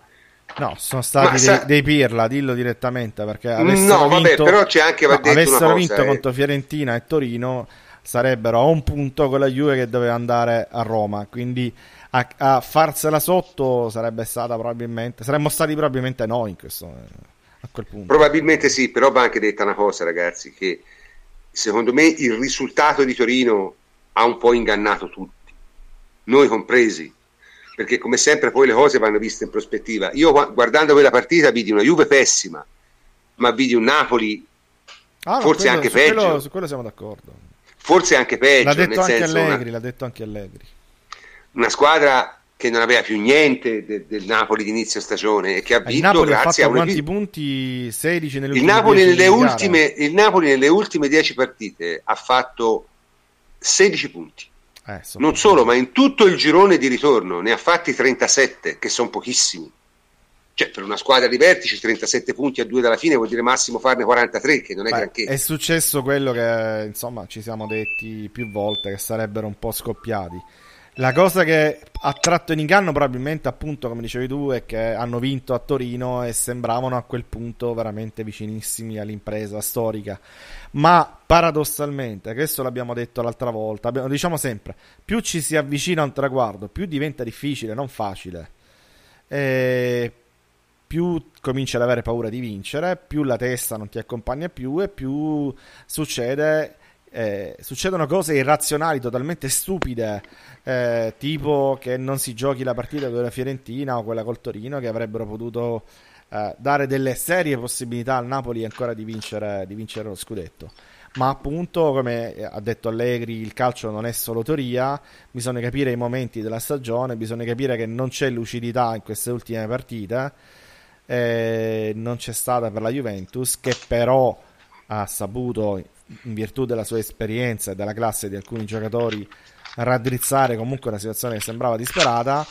non c'è stata nei giocatori del Napoli che invece l'hanno mandata in vacche, così come prima di loro hanno fatto la Roma di Garzia, così come prima di loro hanno fatto tante altre squadre che arrivate al momento decisivo, 3, 4, 5 partite dalla fine, quando veramente devi giocare tutto, poi alla fine hanno eh, subito la pressione della possibile impresa, sono state schiacciate, alla fine hanno eh, sono arrivate la Roma di Garzia ricordo che arrivò a 17 punti una cosa del genere sì. ed era, ed era lì attaccata Beh, in realtà non, non, tanto, era, no, era no, 8 era... punti a 3 dalla fine, le perse tutte e tre. Però eh, comunque, appunto, insomma, ah, credo che fosse a 5 dalla fine, fosse 5-6 dalla fine, fosse veramente lì.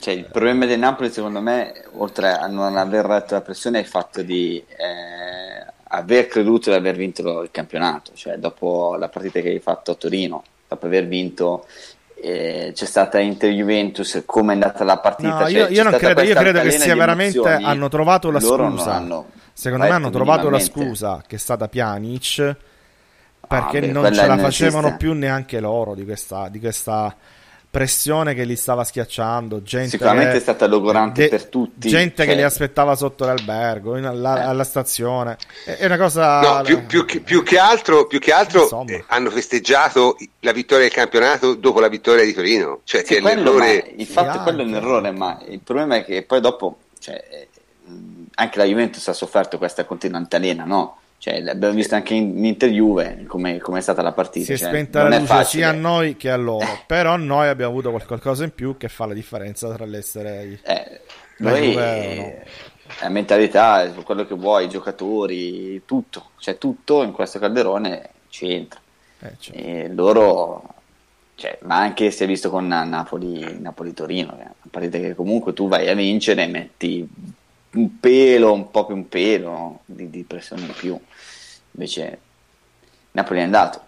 Ah, c'è, da, c'è, da, dire però che il Napoli è quella che ci è andata più vicino delle rivali, delle rivali eh, ah, che abbiamo avuto. Ci ha costretto ad sì, arrivare il... comunque su questi livelli, eh. cioè, ci, ci ha stancato no, nettamente. Oltre che al Champions, ha fatto un grandissimo campionato a Napoli, questo eh. va detto.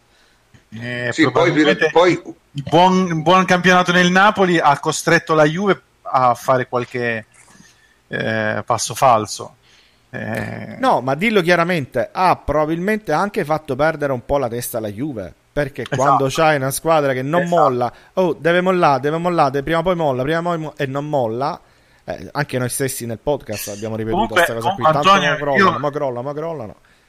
Io, io, io, mi sento di fare i complimenti comunque eh, al Napoli, no? alla, alla, stagione eh, del Napoli. Sì. Il Napoli ha fatto una stagione pazzesca, un po' per fortuna, un po' per perché hanno trovato un modo, mh, hanno tro- comunque trovato il modo di vincere eh, facendo il loro calcio. Quindi questo. Però, però lo sai cos'è? Lo sai cos'è? Eh, che... gli... io, io, la vedo, io, la vedo, in modo lievemente diverso. No, ma allora, al, di là di, al di, là realtà... di come la vediamo, prof, il problema è per il Napoli che rischia eh, questo campionato di non essere un mattoncino sul quale costruire.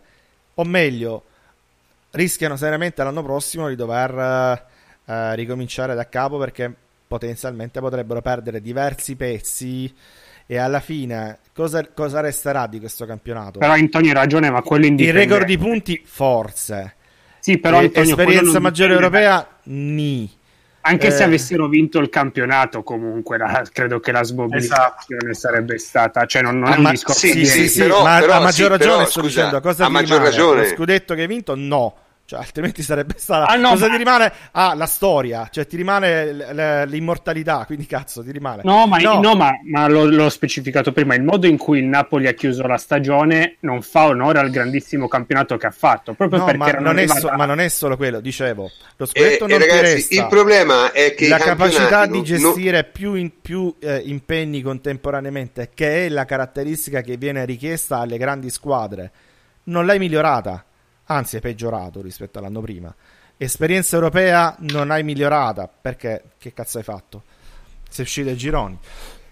In un girone abbordabile. Sì, no, e poi a parte quello, hai, Napoli... hai rinunciato all'Europa League facendo una figuraccia in Europa. Hai rinunciato alla Coppa Italia perché c'avevi al turno dopo la Juve. Cioè, che, eh, hai capito che voglio dire ma, io? Sì, ma, no, ma se, eh, loro non sarebbero stati competitivi così come lo sono stati in campionato se avessero giocato al meglio e a però, però, le, sarebbero, altre però sarebbero cresciuti. Però sarebbero quindi, cresciuti. Eh, lo so, lo so, ma infatti sono scelte. Infatti sono eh, scelte. Eh, sono scelte eh, soprattutto della, della guida tecnica.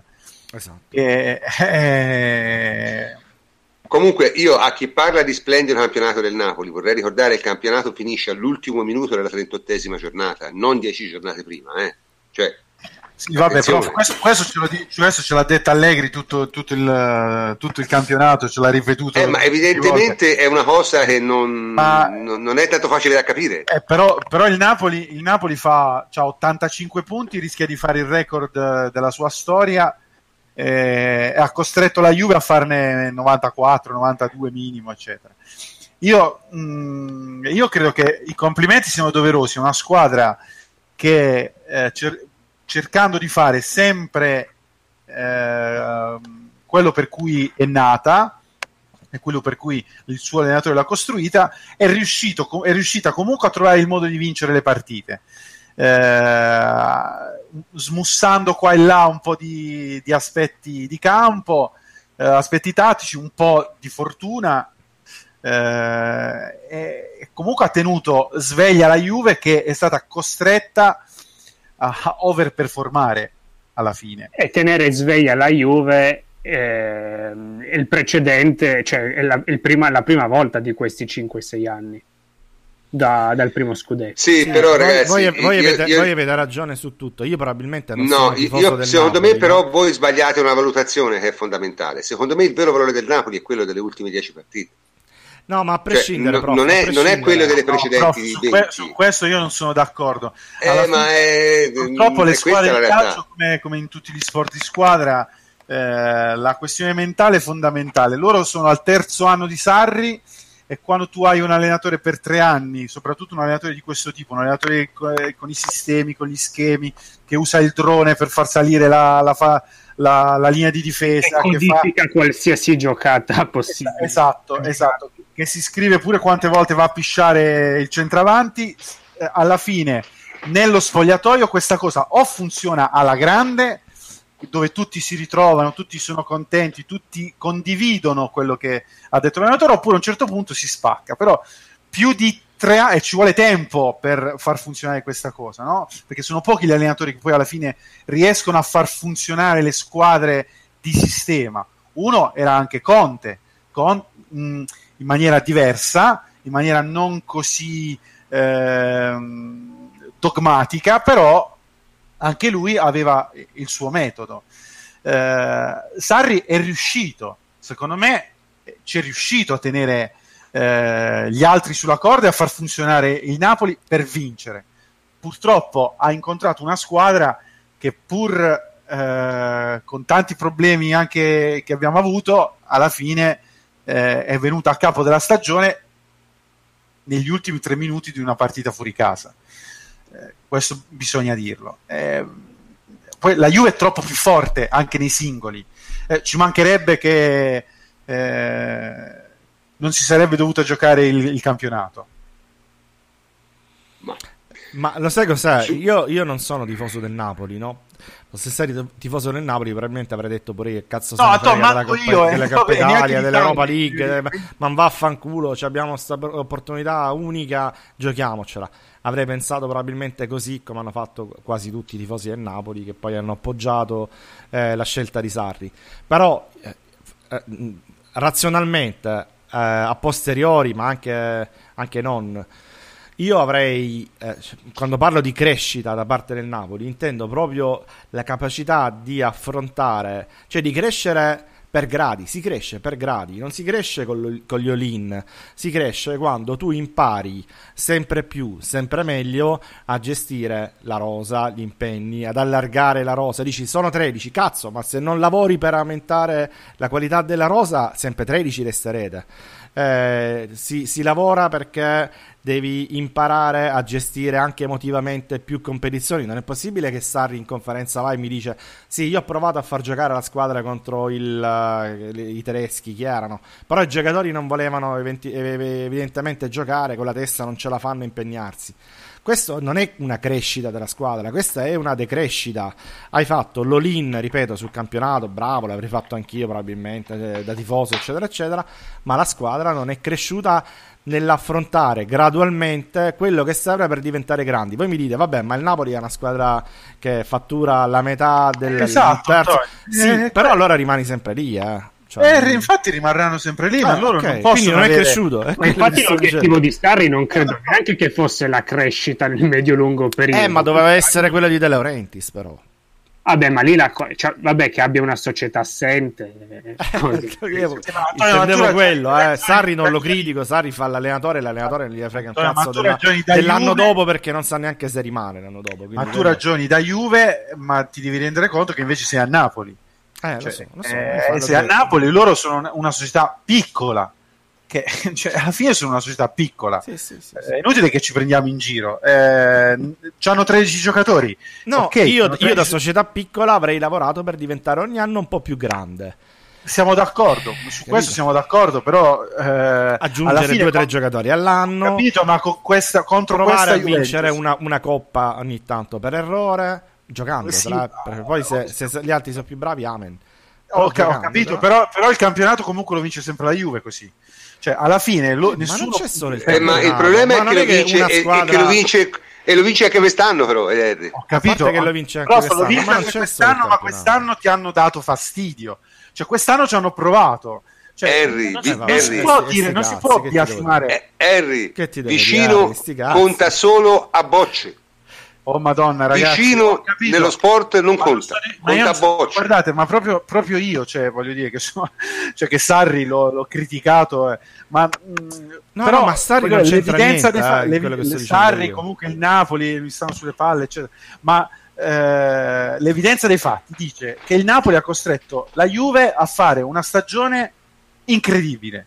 A, a, mm-hmm. fare, a godersi un campionato, io sto godendo molto di più quest'anno che da tifoso che l'anno scorso.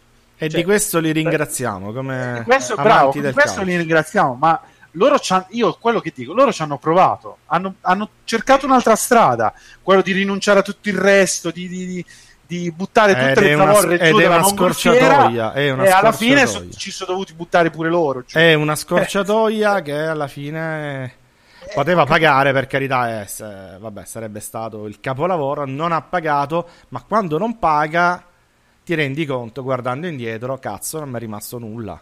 Però Antonio, se tutti fanno Così. come la Juve, se tutti fanno come la Juve, cioè che la Juve, e questo lo dice anche Allegri, uh-huh. che gioca 60 partite all'anno e le gioca sempre a tutta, sempre per i tre punti, mai mh, eh, con, uh, speculando il risultato, cioè gioca sempre le competizioni per vincere, uh-huh. se giocano tutte così, alla fine, per il divario che c'è, di tecnico, economico, eccetera, eccetera, vince sempre comunque la Juve. Allora, ma io non lo so se vince sempre la Juve, ma io ti faccio l'esempio della Coppa io Italia. Se il Napoli, Napoli gioca capito? con due titolari contro l'Atalanta, perché la partita dopo, il turno dopo c'è la Juve e non vogliono giocare con la Juve in semifinale, la Juve vince sempre le Coppe Italia, ma ne vincerà altre 80 se succede siamo questo. D'accordo, siamo Capito d'accordo. che voglio dire? Se l'avesse giocata il Napoli, magari a- avrebbe eliminato l'Atalanta, che è una squadra inferiore al Napoli, e avrebbe giocato la Ju- contro la Juventus in due andate e ritorno, con delle ottime possibilità di passare, e magari un trofeo lo portavano a casa. Io non credo che giocare due o tre partite in più abbia capito, stravolto o almeno quel, abbia stravolto la stagione del Napoli. E... È una questione di testa, di voler Paglia. giocare o no certe partite, di volersi misurare o no in certi, in certi campi che non sono soltanto quello dello scudetto. Non l'hanno voluto fare, bene, va bene. Meglio per vabbè, noi, abbiamo comunque, giocato con l'Atalanta. Diciamo, e, diciamo, diciamo, diciamo. Eh, Invece, vabbè, dai, due parole su questo quarto double consecutivo, che è veramente una cosa ai livelli del miracolo. Allora, chiariamo subito una cosa. Eh, la Juve è nettamente la squadra più forte del campionato italiano lo è sempre stata in questi quattro anni, noi l'abbiamo sempre detto, abbiamo anche sempre detto che era, partiva favorita in tutte le competizioni in cui giocava, però da qui a vincerle tutte qualcosa ci corre, perché una, una serie di questo genere, insomma, ha del miracoloso, no Davide? E beh, il semplice fatto che sia successo pochissime, assai pochissime volte nella storia del calcio mondiale testimonia quanto sia complicato. Eh, io credo che in troppi pontificano senza conoscere veramente lo sport, cioè il fatto che comunque lo abbiamo sentito da buffone, cioè alzarsi ogni mattina con la consapevolezza che tu hai l'obbligo di vincere è, è snervante. Questa stagione è stata snervante per la Juventus, eppure è riuscita a realizzare quelli che erano gli obiettivi di inizio stagione, a parte uno.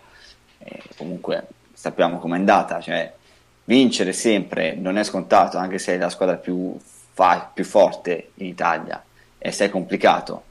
Cioè, io sono un tifoso del basket per dire, e seguo l'Olimpia perché è vicino a casa mia, e l'Olimpia per dire negli anni, negli ultimi 5-6, ha la squadra nettamente più forte, eppure vince poche volte, quando vince lo fa in maniera molto isterica e faticando tantissimo ed è probabile che anche quest'anno non vada a vincere. Eh, avere la rosa più forte non, è, eh, non implica necessariamente poi dopo a fine campionato alzare qualcosa, alzare la Coppa Italia e alzare il campionato. Farlo significa essere un gruppo eh, che lavora molto bene durante la settimana lungo l'anno, che ha una mentalità che non è data dall'ambiente eh, in senso lato, tifosi, media, no, eh, c'è la società, la società e le persone che lavorano a contatto con i giocatori, quindi gli allenatori, eccetera. Cioè, chi arriva alla Juventus viene coinvolto completamente e avvolto da questa mentalità.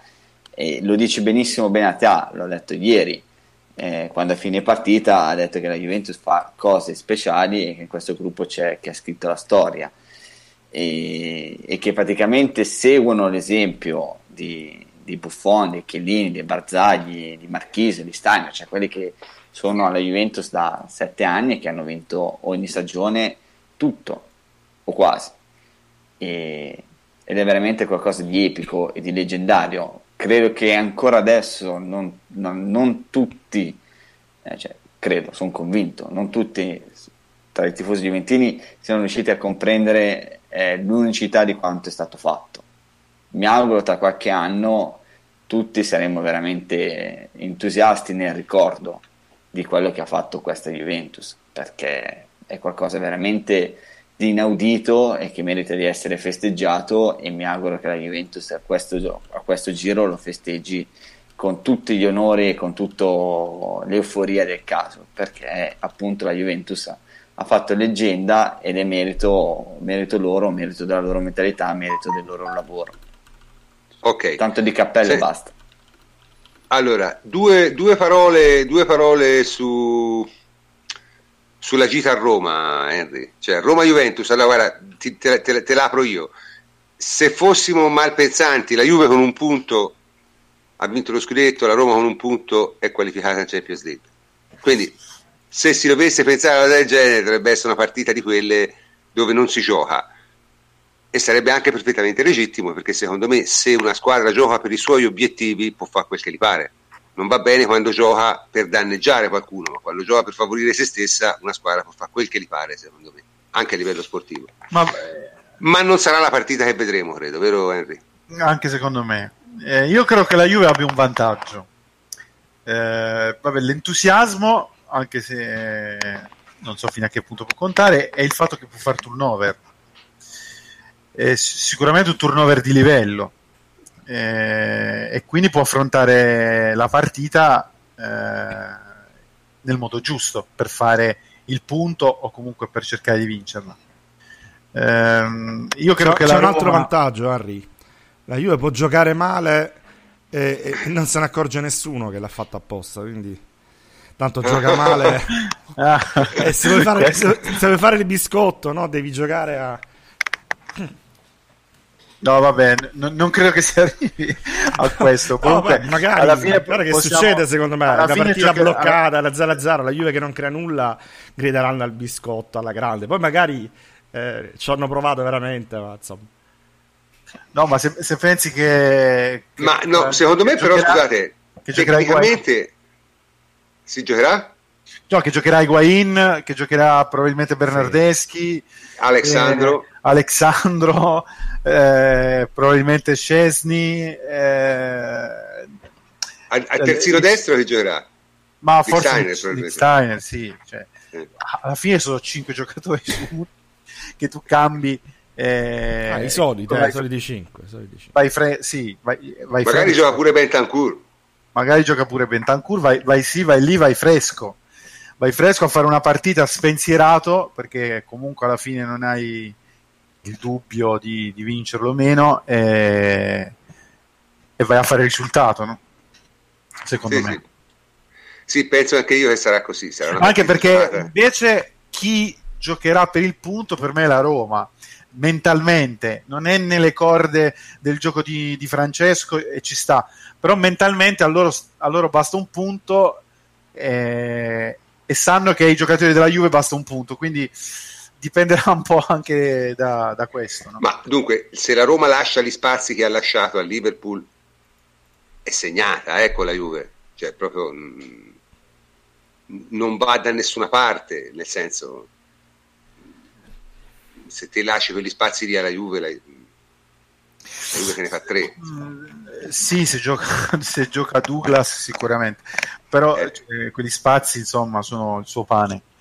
Eh, però insomma la Roma quest'anno in casa è una squadra antipatica da affrontare, una squadra che si- a- almeno eh, quella vista finora è una squadra che si- ti salta addosso, una squadra che gioca benissimo le seconde palle, che mh, ha un modo noioso, cioè questo cercare continuamente eh, la, la palla in verticale, insomma è una squadra scorbutica da questo punto di vista, però come dici te prof, eh, dietro lasciano ta- anche ultimamente lasciano tanto e molto a desiderare, quindi secondo me sarà una partita con gol, ecco, una partita Sì, con sì, gol sì. sicuramente. Over, over, giocate tutti l'over. e- l'over e fuggire circo. Comunque, vabbè, diciamo, siamo, siamo, arrivati, siamo arrivati alla fine di questo campionato, è stata veramente, veramente dura, eh, però insomma, eh, tutto sommato ci siamo divertiti. Eh, chiudiamo ovviamente col... eh, a meno che qualcuno non voglia dire qualcosa sulla Roma, cioè qualcuno vuole intervenire sulla Roma, su Roma Juventus? Andiamo avanti. Ma- andiamo avanti. Dico, no, solo du- due parole, che oltre, che oltre a quella partita lì ci saranno altre partite secondo me abbastanza importanti, a parte quelle due di Lazio e Inter, che sono diciamo piuttosto facili, la Lazio gioca a Crotone e l'Inter gioca in casa col Sassuolo, Eh, ma ci sarà Milan un, un vero dramma sportivo del Milan che nelle prossime due giornate trova Atalanta e Atalanta e Fiorentina Eh sì. e potrebbe tranquillamente ritrovarsi eh, all'ottavo posto in queste due dopo Anche perché giornate. l'Atalanta sta benissimo in Anche questo la Fiorentina. periodo. eh. Eh, E la Fiorentina uguale. ragione, sì. nella Fiorentina uguale. Eh, Quindi E prof- e non Sarebbe- abbiamo- adesso che Jacopo ha detto che l'Atalanta sta benissimo, non abbiamo detto della condizione atletica della Juve. Vabbè, questo magari ne parliamo la prossima volta, però mi sembra una squadra eh, non giù fisicamente la Juve. No, no, no, sbaglio. no, no. Anzi, è una squadra che molto brillante. cresce sempre nei secondi tempi. Poi, sì, eh, rispetto, una- alle second- rispetto agli altri è sempre brillante. Quindi qui chi parlava di una gestione negativa della preparazione atletica probabilmente sbagliava, perché probabilmente questo è il periodo in cui poi si fa la finale di Champions League e noi è lì che dobbiamo arrivare prima o poi, no? Certo. No, cioè, arri- arri- arrivare, arrivare, Cioè, in finale ci arriva. Arrivare bene, Il problema arrivare atleticamente bene. arrivare ci si arriva, sì. Ma sai, eh, noi ne abbiamo parlato tanto di questo, ma una finale Champions League ti presenta problemi al di là dell'essere in forma o no, che, che, la- che sono l'avversario sostanzialmente. Insomma, eh. di solito ti trovi in finale Champions League, eh, è un avversario estremamente tosto con il quale è sempre possibile perdere. Questa è la mia No, impressione. ma, ma lo dicevo perché qualcuno ha criticato No, vabbè, ma eh, sì, e suoi soliti anni hanno, c'hanno la, la, la laurea triennale in eh, Anzi, mi sembra- la Juve mi sembra scienza della... meglio del campionato. Sì, ma decisamente, nel senso No, ma hanno cresce criticato, sempre. tra virgolette, la cosa che mi fa impazzire a me quando criticano i cambi di Alle- il, il turnover di Allegri. Cioè, io Sì, quando, sì. Leggo, quando leggo gli esperti di Twitter che mi criticano ogni, ogni volta, dice ma doveva mettere la formazione, di- ma come fa a lasciare fuori quelli? Eh, fa perché di ruota e questo fatto di ruotare i giocatori lo fa da 4 anni non se l'ha inventato oggi. Se andare a vedere ogni anno, gli ultimi tre mesi ne cambia 5 fissi a partita. E così facendo per, 5, per 4 anni di fila è arrivato sempre alla fine con 2-3 eh, obiettivi. Eh, poi basta guardare i minutaggi. Dai. I minutaggi dei giocatori della Juve sono i più equilibrati e non a caso i giocatori migliori adesso sono quelli il che sono stati anno, risparmiati il primo, anno, il primo anno sbagliamo tra virgolette qualcosa, no? Ti ricordi il limite Tevez, sì, sì, sì. quello abbiamo detto lì, sì, infatti ci è costato probabilmente anche una finale di I, qua, i 4.000 minuti di Tevez, troppo. Sì, eh, era anche un profilo non facilmente rinunciabile, però si arrivò eh, nell'ultimo però... mese in condizione. De- ma devi, questa è la cosa del Napoli, devi rinunciarvi devi rinunciare a certi giocatori, per forza.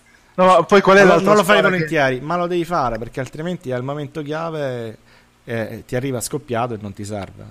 Uh, poi c'è da aggiungere a farlo. Qual è l'altra squadra che ha fatto turnover come la Juve? La Roma. E la Roma è quella che ha avuto i risultati migliori eh, anche esatto. in Coppa, no? Perché Di Francesco è uno che ha fatto un turnover profondo e, e con giudizio, insomma.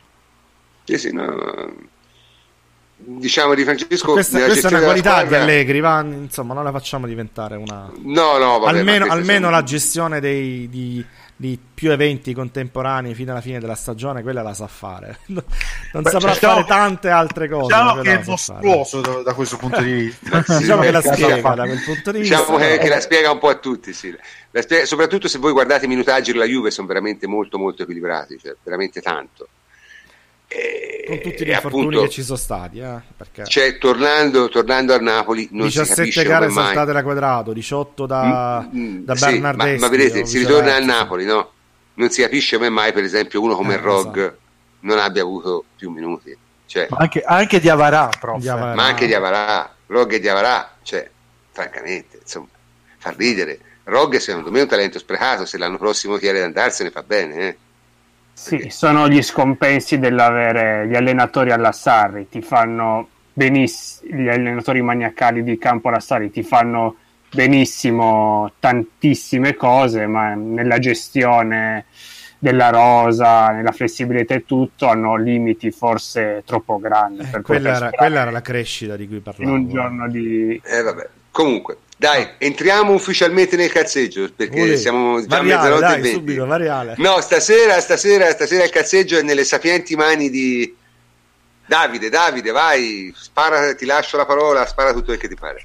Oh, cominciamo con le partite, cioè sulla partita ancora cominciamo, quindi su Juventus-Milan eh, che ci sono alcune perle estive e poi dopo ovviamente vanno pizzicate adesso. Iniziamo con il grandissimo Ziliani che... Vabbè. Ziliani con la I. Ragazzi, sì. Ziliani con la I. Con la I eh. Il 12 Anche quello la U, insomma, vabbè, ma... il 12 settembre 2017 Ancelotti la notizia di Douglas Costa venduto alla Juve per 46 milioni, 6 di prestito 40 l'anno prossimo, mette una foto di Ancelotti contento con una birra in mano all'Oktoberfest. E poi dopo tutti sappiamo come è andata a finire cioè con Ancelotti che è stato trombato gio- poche settimane dopo e Douglas Costa che finisce la stagione acclamato come uno dei giocatori migliori della Juventus e vincendo campionato e coppa. Poi eh, 14 settembre 2017 prima partita vera minuto 7 ruba palla a metà campo innesca ripartenza serve assist a Cialanoglu gol giocatore superbo Kalinic. Kalinic con la maledizione del numero 7 e ieri protagonista di uno sfortunato autorete di una stagione. Comunque, questa di Kalinic per me è abbastanza misteriosa, eh, perché o la vogliamo considerare un'invenzione di Paolo Sosa o ha subito un'involuzione pazzesca. Che potrebbe essere, eh? Eh potrebbe anche essere.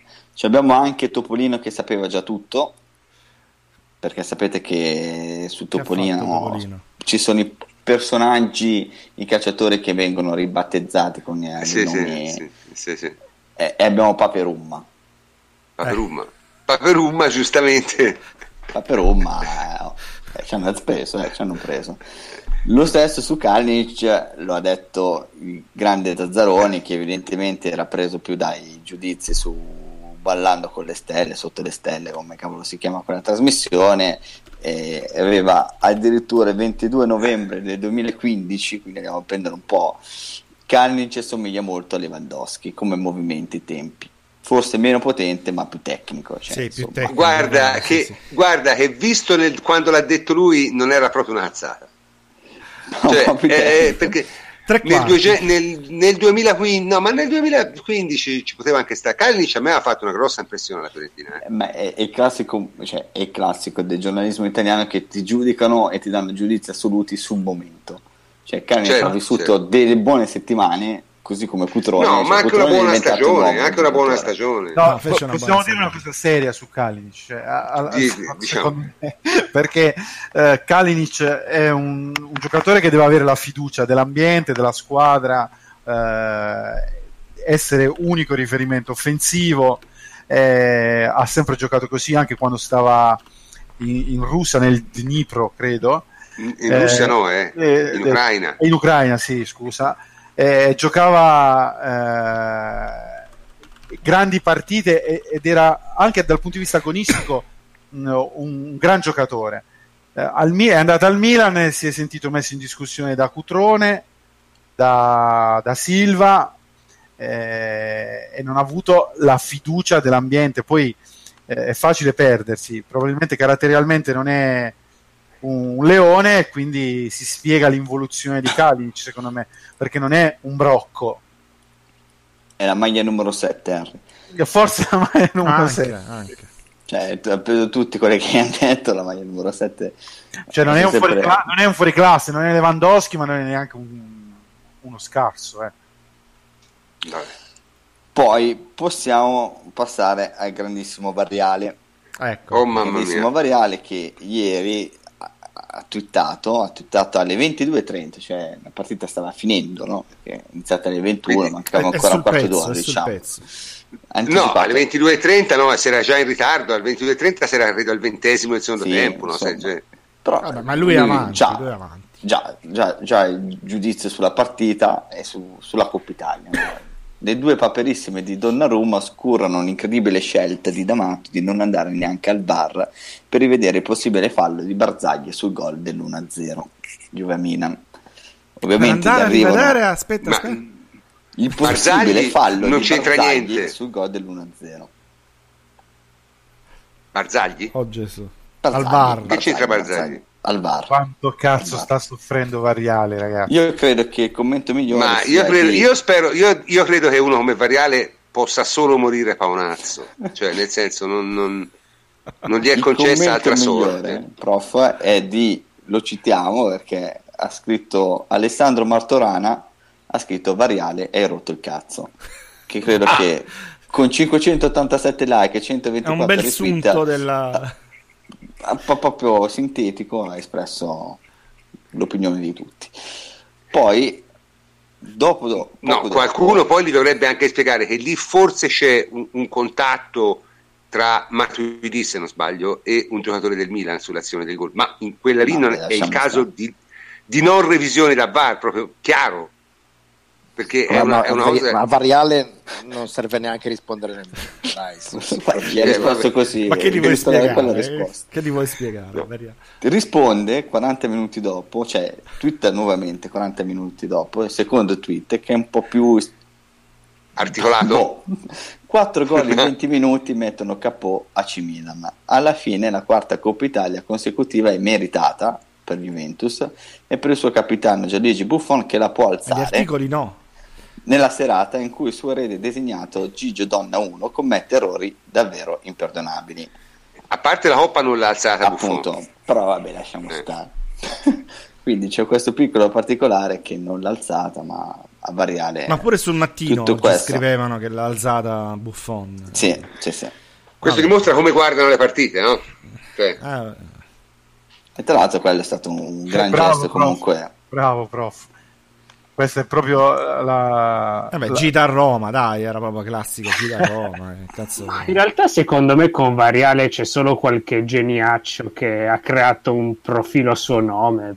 Perché io non mi spiego. No, ma la cosa buffa di Variale è che c'è anche un profilo fake e li confondi. Cioè il profilo fake non riesce a sparare ca- cazzate più grosse di Variale. Non ce la fa, non ce la fa. Non ce la fa. No. È, è, bravo, eh, quello che gestisce. No, ma sì, sì, però molto bravo. Un trollatore dovrebbe essere pagato fior di soldi per, per trollare Variale, perché cioè, è difficile far peggio. Non ce la fa. Non ce la fa. Cioè, non si riesce a distinguere l'account dall'account parodia. E questa è una cosa incredibile. Incredibile. Comunque, eh, vabbè, c'è altro, c'è altro di rilevante? Beh, se, se, se... Variale no, ci abbiamo Pistocchi anche. Beh, no, Pistocchi, ha parlato anche lui. Perché, sì, sì, sì, sì, sì, allora, perché stamattina twitta le, le, prime pagine di Tutto Sport, no, di Gazzetta dello Sport e Corriere dello Sport, che Tutto Sport lui non lo considera. E beh, i titoli sono Juve d'Italia, tutto suo, e lui se ne esce, prime pagine, 10 maggio, fino alla finale. Così. che, non ha, che non ha proprio senso. No. Però vabbè. Vabbè, Poi eh... commenta anche lui a suo modo la notizia della male, possibile della candidatura di Giancarlo Abete e scrive tweet anzi Giancarlo Abete è candidato per un terzo mandato alla guida della FIGC il presidente di tutti aperta a tifosi aperta parentesi i tifosi della Juventus e linka posta due foto FIGC Abete candidato presidente di Lega Dilettanti Lega Pro AICE e AIA cioè la notizia e poi dopo del 12 settembre 2013 sentite Abete da sempre tifoso della Juve scudetti bianconeri i tifosi possono contarne 31 e quindi Abete è diventato uno di noi, uno di noi un gobbaccio parte credo sia eccetera. tifoso della Juve davvero Abete eh? sì sì, sì. È, Juve, è tifoso della Juve sì, sì, sì. Mm. poi otto ore fa quindi è una giornata lunga per Pistocchi eh? Twitta tanto Verso le 16 se ne esce con Dopo i disastri di San Siro, l'ex arbitro più bravo d'Italia è stato esiliato in Qatar. Il 12 maggio, infatti, Daniele Rossato dirigerà una gara della Super League a Doha. Esilio dorato? Ci lascia con questo interrogativo. Ah, questo e perché quella del mondiale non era. No, non aveva funzionato bene quella del premiato inf- col mondiale, invece era, era, già stato scelto da, da settimane. Vabbè. Sì, come barista, foto. tra l'altro, no? Sì, tra l'altro sì. c'è Rocchi che non arbitra da 18 giorni, però nessuno ne parla, vabbè. Anche questo è uno dei misteri delle, delle designazioni. No, sai, è, è, molto facile fare i giochini sulle designazioni, no? Questo è fermo, quello è fermo. Poi Rocchi da Juve Napoli non ha arbitrato più. Che poi non si capisce anche nel magico mondo dei complottisti, per cui eh, Orsato dovrebbe essere al tempo stesso il braccio armato del complotto per favorire la Juve, però poi viene anche punito, quindi eh, o è, è, fa parte della cupola eh, mm, vabbè, ma... non viene punito, oppure se viene punito allora tutti i discorsi della cupola cioè, eh, vivono no, la rea- cioè, l'unica cosa, si può, dire, Orsato, l'unica no, cosa si può dire di Orsato è che ha avuto annate migliori di questa dal punto di vista professionale, questo si può dire. No, ma Però, eh, scusami, scusami, è vero. Ha, avu- ha, avuto un infortunio quest'anno, ha recuperato malissimo, ma è stato fatto fuori dagli arbitri internazionali. Cioè, questo certo. è grande, il grande avanzamento di carriera è che l'hanno trombato dal, dalla lista degli internazionali italiani, con una scelta incomprensibile secondo me, francamente, perché dire, Orsato ci rientrava alla grande. Però questo è il grande premio alla stagione di, di Orsato e, e vabbè. Concludiamo Comunque. in bellezza Comunque. perché c'è De Laurentiis. Ok, ah, De Laurentiis sì. oggi ha presentato eh, il ritiro del Napoli dicendo che loro vanno in Trentino, sono contrari alle tournée, alle finte Champions estive. Eh, anche perché non li questo... invita nessuno, però questa è una cosa. Cioè, una cosa no, eh, questa, questa, è un'altra cosa. Cioè, questa è una cosa del Napoli, però va detta. Cioè, veramente loro hanno la sensazione quando scrivono, specie tifosi, eh, di, di, essere una squadra di livello europeo, cioè non veramente non se ne cura nessuno. Punto, però, sì, sì, Cioè, ma, ma, ma, è una cosa drammatica. Anco, invitano ancora l'Inter e il Milan, però loro no. Anche, anche i giocatori, eh. Ecco, stavo per dire, cioè, prendono, stanno prendendo una, anche quest'anno una serie di due di picche incredibili, ma è normale. Eh, prof, io se, ho sentito un procuratore famoso eh. accanto a me che diceva proprio questa, questa cosa che parecchi giocatori non vogliono andare al Napoli. No, Torreira l'ha dichiarato il suo procuratore in settimana per fare un nome. Eh. Cioè, vabbè. Che poteva essere Ragazzi, ma, ma, è anche normale. Napoli è anche, anche, molto buono. Sì, ma è anche normale. Se sei un giocatore in rampa di lancio, al Napoli non ci vuoi andare. Ma, eh, cioè, renditi conto. c'è un Ome Torreira che ci va a fare a Napoli? A fare la carriera di Amsic, che secondo me è stato, era l'unico giocatore di livello che avevano? E che ha fatto una carriera un quarto di quello che avrebbe potuto fare in una squadra migliore? Cioè, non è... Comunque, vabbè, diciamo, avanti, Andiamo avanti. avanti. Lui è, va a Di Maro, ok, lui va allora, a Di Maro. E... Ok, vanno Di Maro, si trovano bene in tutto. Sarri eh, era in Africa, non è un bel posto anche. Sarri era in Africa in questi, in questi anni, non so per quale motivo. Noi abbiamo 35 milioni di tifosi cui rispondere, non solo i 15.000 delle curve, cioè Napoli ha 35 milioni di tifosi al mondo adesso. Eh? Tenetelo sì, ma, cioè, nel senso, cambiate di medicina. Cioè, perché stava dicendo sostanzialmente che con Mazzari sono arrivati secondi anche con un monte ingaggio meno meno consistente, eh, cioè più, cons- più, basso, con Benitez sono andati vicini al terzo posto hanno scoperto tanti calciatori che sono diventati dei campioni. Eh, la società è l'elemento portante di tutti questi successi, non i vari allenatori. E poi De Laurentiis che è stato di, contestato. Di, no, scusami, ti correggo, non sei stato preciso.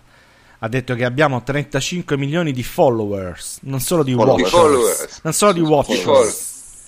No, no, followers e, e, watchers sono diversi. Okay, okay. Eh, no, Lasciamo stare, no, da, da, da, arriviamo, arriviamo alla conclusione che è già mezzanotte e 33.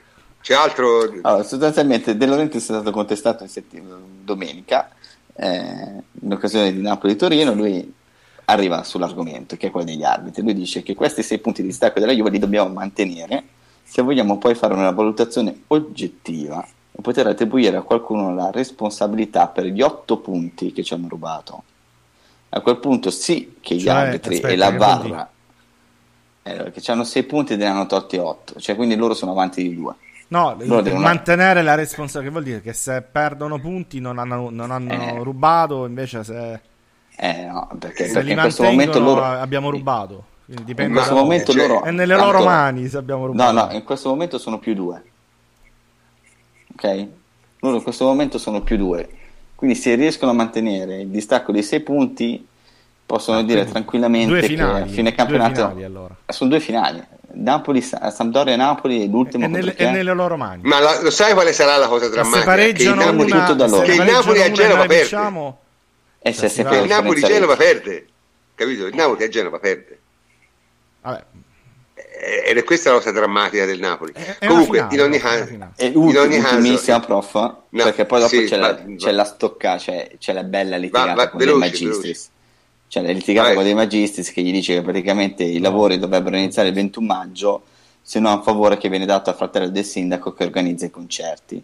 Eh, che il fratello del sindaco evidentemente è un organizzatore di concerti e il 7 giugno ce n'è uno in programma in onore di Pino Danieli quindi i lavori eh, a San Paolo inizieranno dopo tale data e poi dopo c'è la risposta finale di De Magistris che gli, praticamente la sua risposta è mi diffami. Mi sono sentito dire da Uricchio che dobbiamo fare i lavori, lavoro, i lavori allo stadio di San Paolo a settembre, ottobre. Questa ah, è ancora di... lì si trova, no? Sì, sì, sì. Auricchio è, è quella, ah, per i nostri ascoltatori è, è quella Auricchio lì, eh? Ma sì, ancora lì sta. È il capo di gabinetto del comune di Napoli. E ti credo a to che sta lì, quello avrà avuto un, un incarico pluriennale. cazzo per, dura? per le figure di merda che ha fatto durante il processo. Vabbè, io poi so, so di Brini, si sono abituato che a noi durano 3-4 mesi i sindaci, poi, poi saltano. Questi quanto cazzo durano? Chiudiamo, chiudiamo, con la risposta di De Magistris che litiga con De Laurentiis e dice: Sindaco, definite le parole dal chiaro contenuto diffamatorio su cui in questo momento non voglio parlare perché è materia esclusivamente giudiziaria. Cioè, okay. praticamente eh, apre come, anche a cioè, io, io, io, l'ho detto e lo ripeto è una grandissima gara di rutti fra due professionisti del, del gioco veramente incredibile nel senso so, sono due cialtroni di, di, di, dimensioni cosmiche ma peraltro abbastanza divertente prima di chiudere ricordo a tutti quando si parla di lavori dello stadio del Napoli il Napoli ha la licenza di di Coppa UEFA, cioè di Coppe internazionali, per lo stadio Barbera di Palermo. Da anni 11, Voi, credo. Da anni, 10, da anni 11, eh? da anni 11. Come dite, ma come mai le gioca tutte al San Paolo? Per deroga.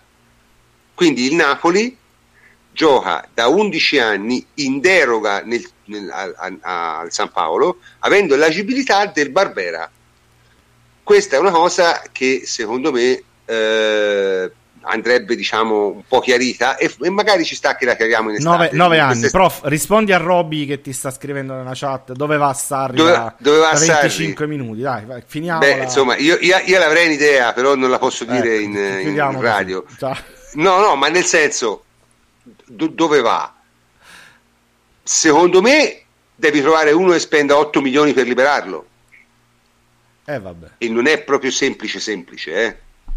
Non è semplicissimo, nel senso, ci sono probabilmente... Allora, la destinazione ideale di Sarri sarebbe una squadra di seconda fascia della Liga Spagnola, un Valencia, un Siviglia, una squadra così, che ha più o meno la stessa dimensione del Napoli, ok? Questa sarebbe la destinazione ideale di Sarri. Temo però che lui si sia messo in testa di essere un grande allenatore, quindi probabilmente tenterà di eh, approdare in una squadra di mh, livello più alto, si parla molto del Chelsea, io sto sull'albero a guardare. Meraviglioso, meraviglioso. Sarebbe meraviglioso, sarebbe meraviglioso. Be- vediamo, cioè nel senso, vediamo, io sono curioso di vedere la gente, i giocatori dell'EPL si allenano con i droni, francamente, lo, lo ma Vabbè, guarda, qui mi dicono che lingua parlerebbe, cioè ah, ci ha allenato Conte che non parla l'italiano, dire, sarà il problema della lingua. cioè, anche Mazzarri, anche senza Mazzarri, Mazzarri ha allenato il Watford. No, comunque, sì, perché Conte... giustamente Conte tre parole in croce le mette, no, ma, sì, ma poi tra l'altro Mazzarri inglese probabilmente lo parla. Non sì, me lo sì, perché ci ha lavorato quando era in banca, ha girato un po' anche all'estero. Sì, sì. No, ma non è quello il problema di Sarri, eh. No, non è il problema ma, di Sarri, non no, è che non sa le lingue. Al Chelsea Conte è durato un anno, Sarri 3-4 mesi. Eh sì, sì, sì, non, non di più, non di più. Non di sì, più. Conte è migliorato in inglese, confermo. Sì, sì. Il, il no, ma poi confermo anche, che Sarri, confermo anche che Sarri l'inglese lo parla, eh, non, sì, non, sì. ripeto, i forse, suoi problemi in andare al Chelsea fanno, non sarebbero problemi di lingua, sarebbero altri problemi, la lingua non c'entra niente la lingua non c'entra nulla. Come? Dai, sono, eh, stasera abbiamo fatto tardissimo, siamo andati lunghissimi, abbiamo cominciato dieci minuti dopo grazie a dei problemi tecnici, ma la trasmissione direi è andata avanti eh, molto bene. Anche il, il conto degli, dei live, diciamo, degli ascolti ci premia, continuate a seguirci numerosi, eh, noi diciamo, saremo sicuramente qui eh, lunedì prossimo e probabilmente anche il lunedì dopo. Eh, vi dico subito una cosa, anzi la, la anticipo, io eh, ho degli impegni di lavoro e quindi il lunedì successivo all'ultima giornata di campionato rischio di non poterci essere.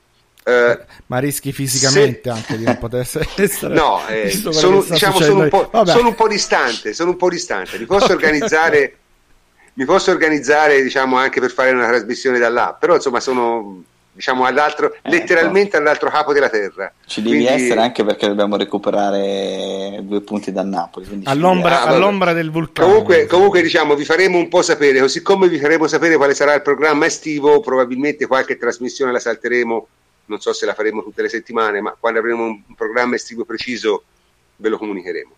In ogni caso, anche... ci sarà il prof, faremo Baldoria. Prof. Facciamo la puntata Va, speciale senza il prof. Senza di te faremo una puntata speciale di dedicata solo al calciomercato. Dai. Pure solo sì, cazzeggio. Vabbè, cazzeggio vabbè. e calciomercato. Bravo. Ma una puntata solo cazzeggio l'abbiamo già fatta una volta, eh, comunque, quindi non sarebbe, non sarebbe una novità. Vabbè, comunque, eh, diciamo che anche stasera ci possiamo lasciare, quindi comincio a salutare i miei complici, a cominciare dal potenziale Antonio Corsa. Ciao Antonio. Antonio? È svenuto. Antonio non... No, Antonio ha il microfono spento. Ah, no, il, micro... ha il microfono spento. Allora cominciamo a salutare. Ciao Davide. Ah, allora vai. Antonio, ciao, buonanotte. Davide, ciao, buonanotte. Ciao prof, buonanotte a tutti. Buonanotte anche a Jacopo, ciao. Buonanotte a tutti. E anche a Henry, ciao Henry. Buonanotte a tutti. E infine a Francesco, ciao Francesco. Eh, anche Francesco non è, non è, in trasmissione, vabbè. Eh, pazienza, ci consideriamo salutati per interposta persona. È molto tardi stasera, molto tardi. Io sono il professor Cantor e, sebbene un po' stanco, vi saluto. Buonanotte a tutti.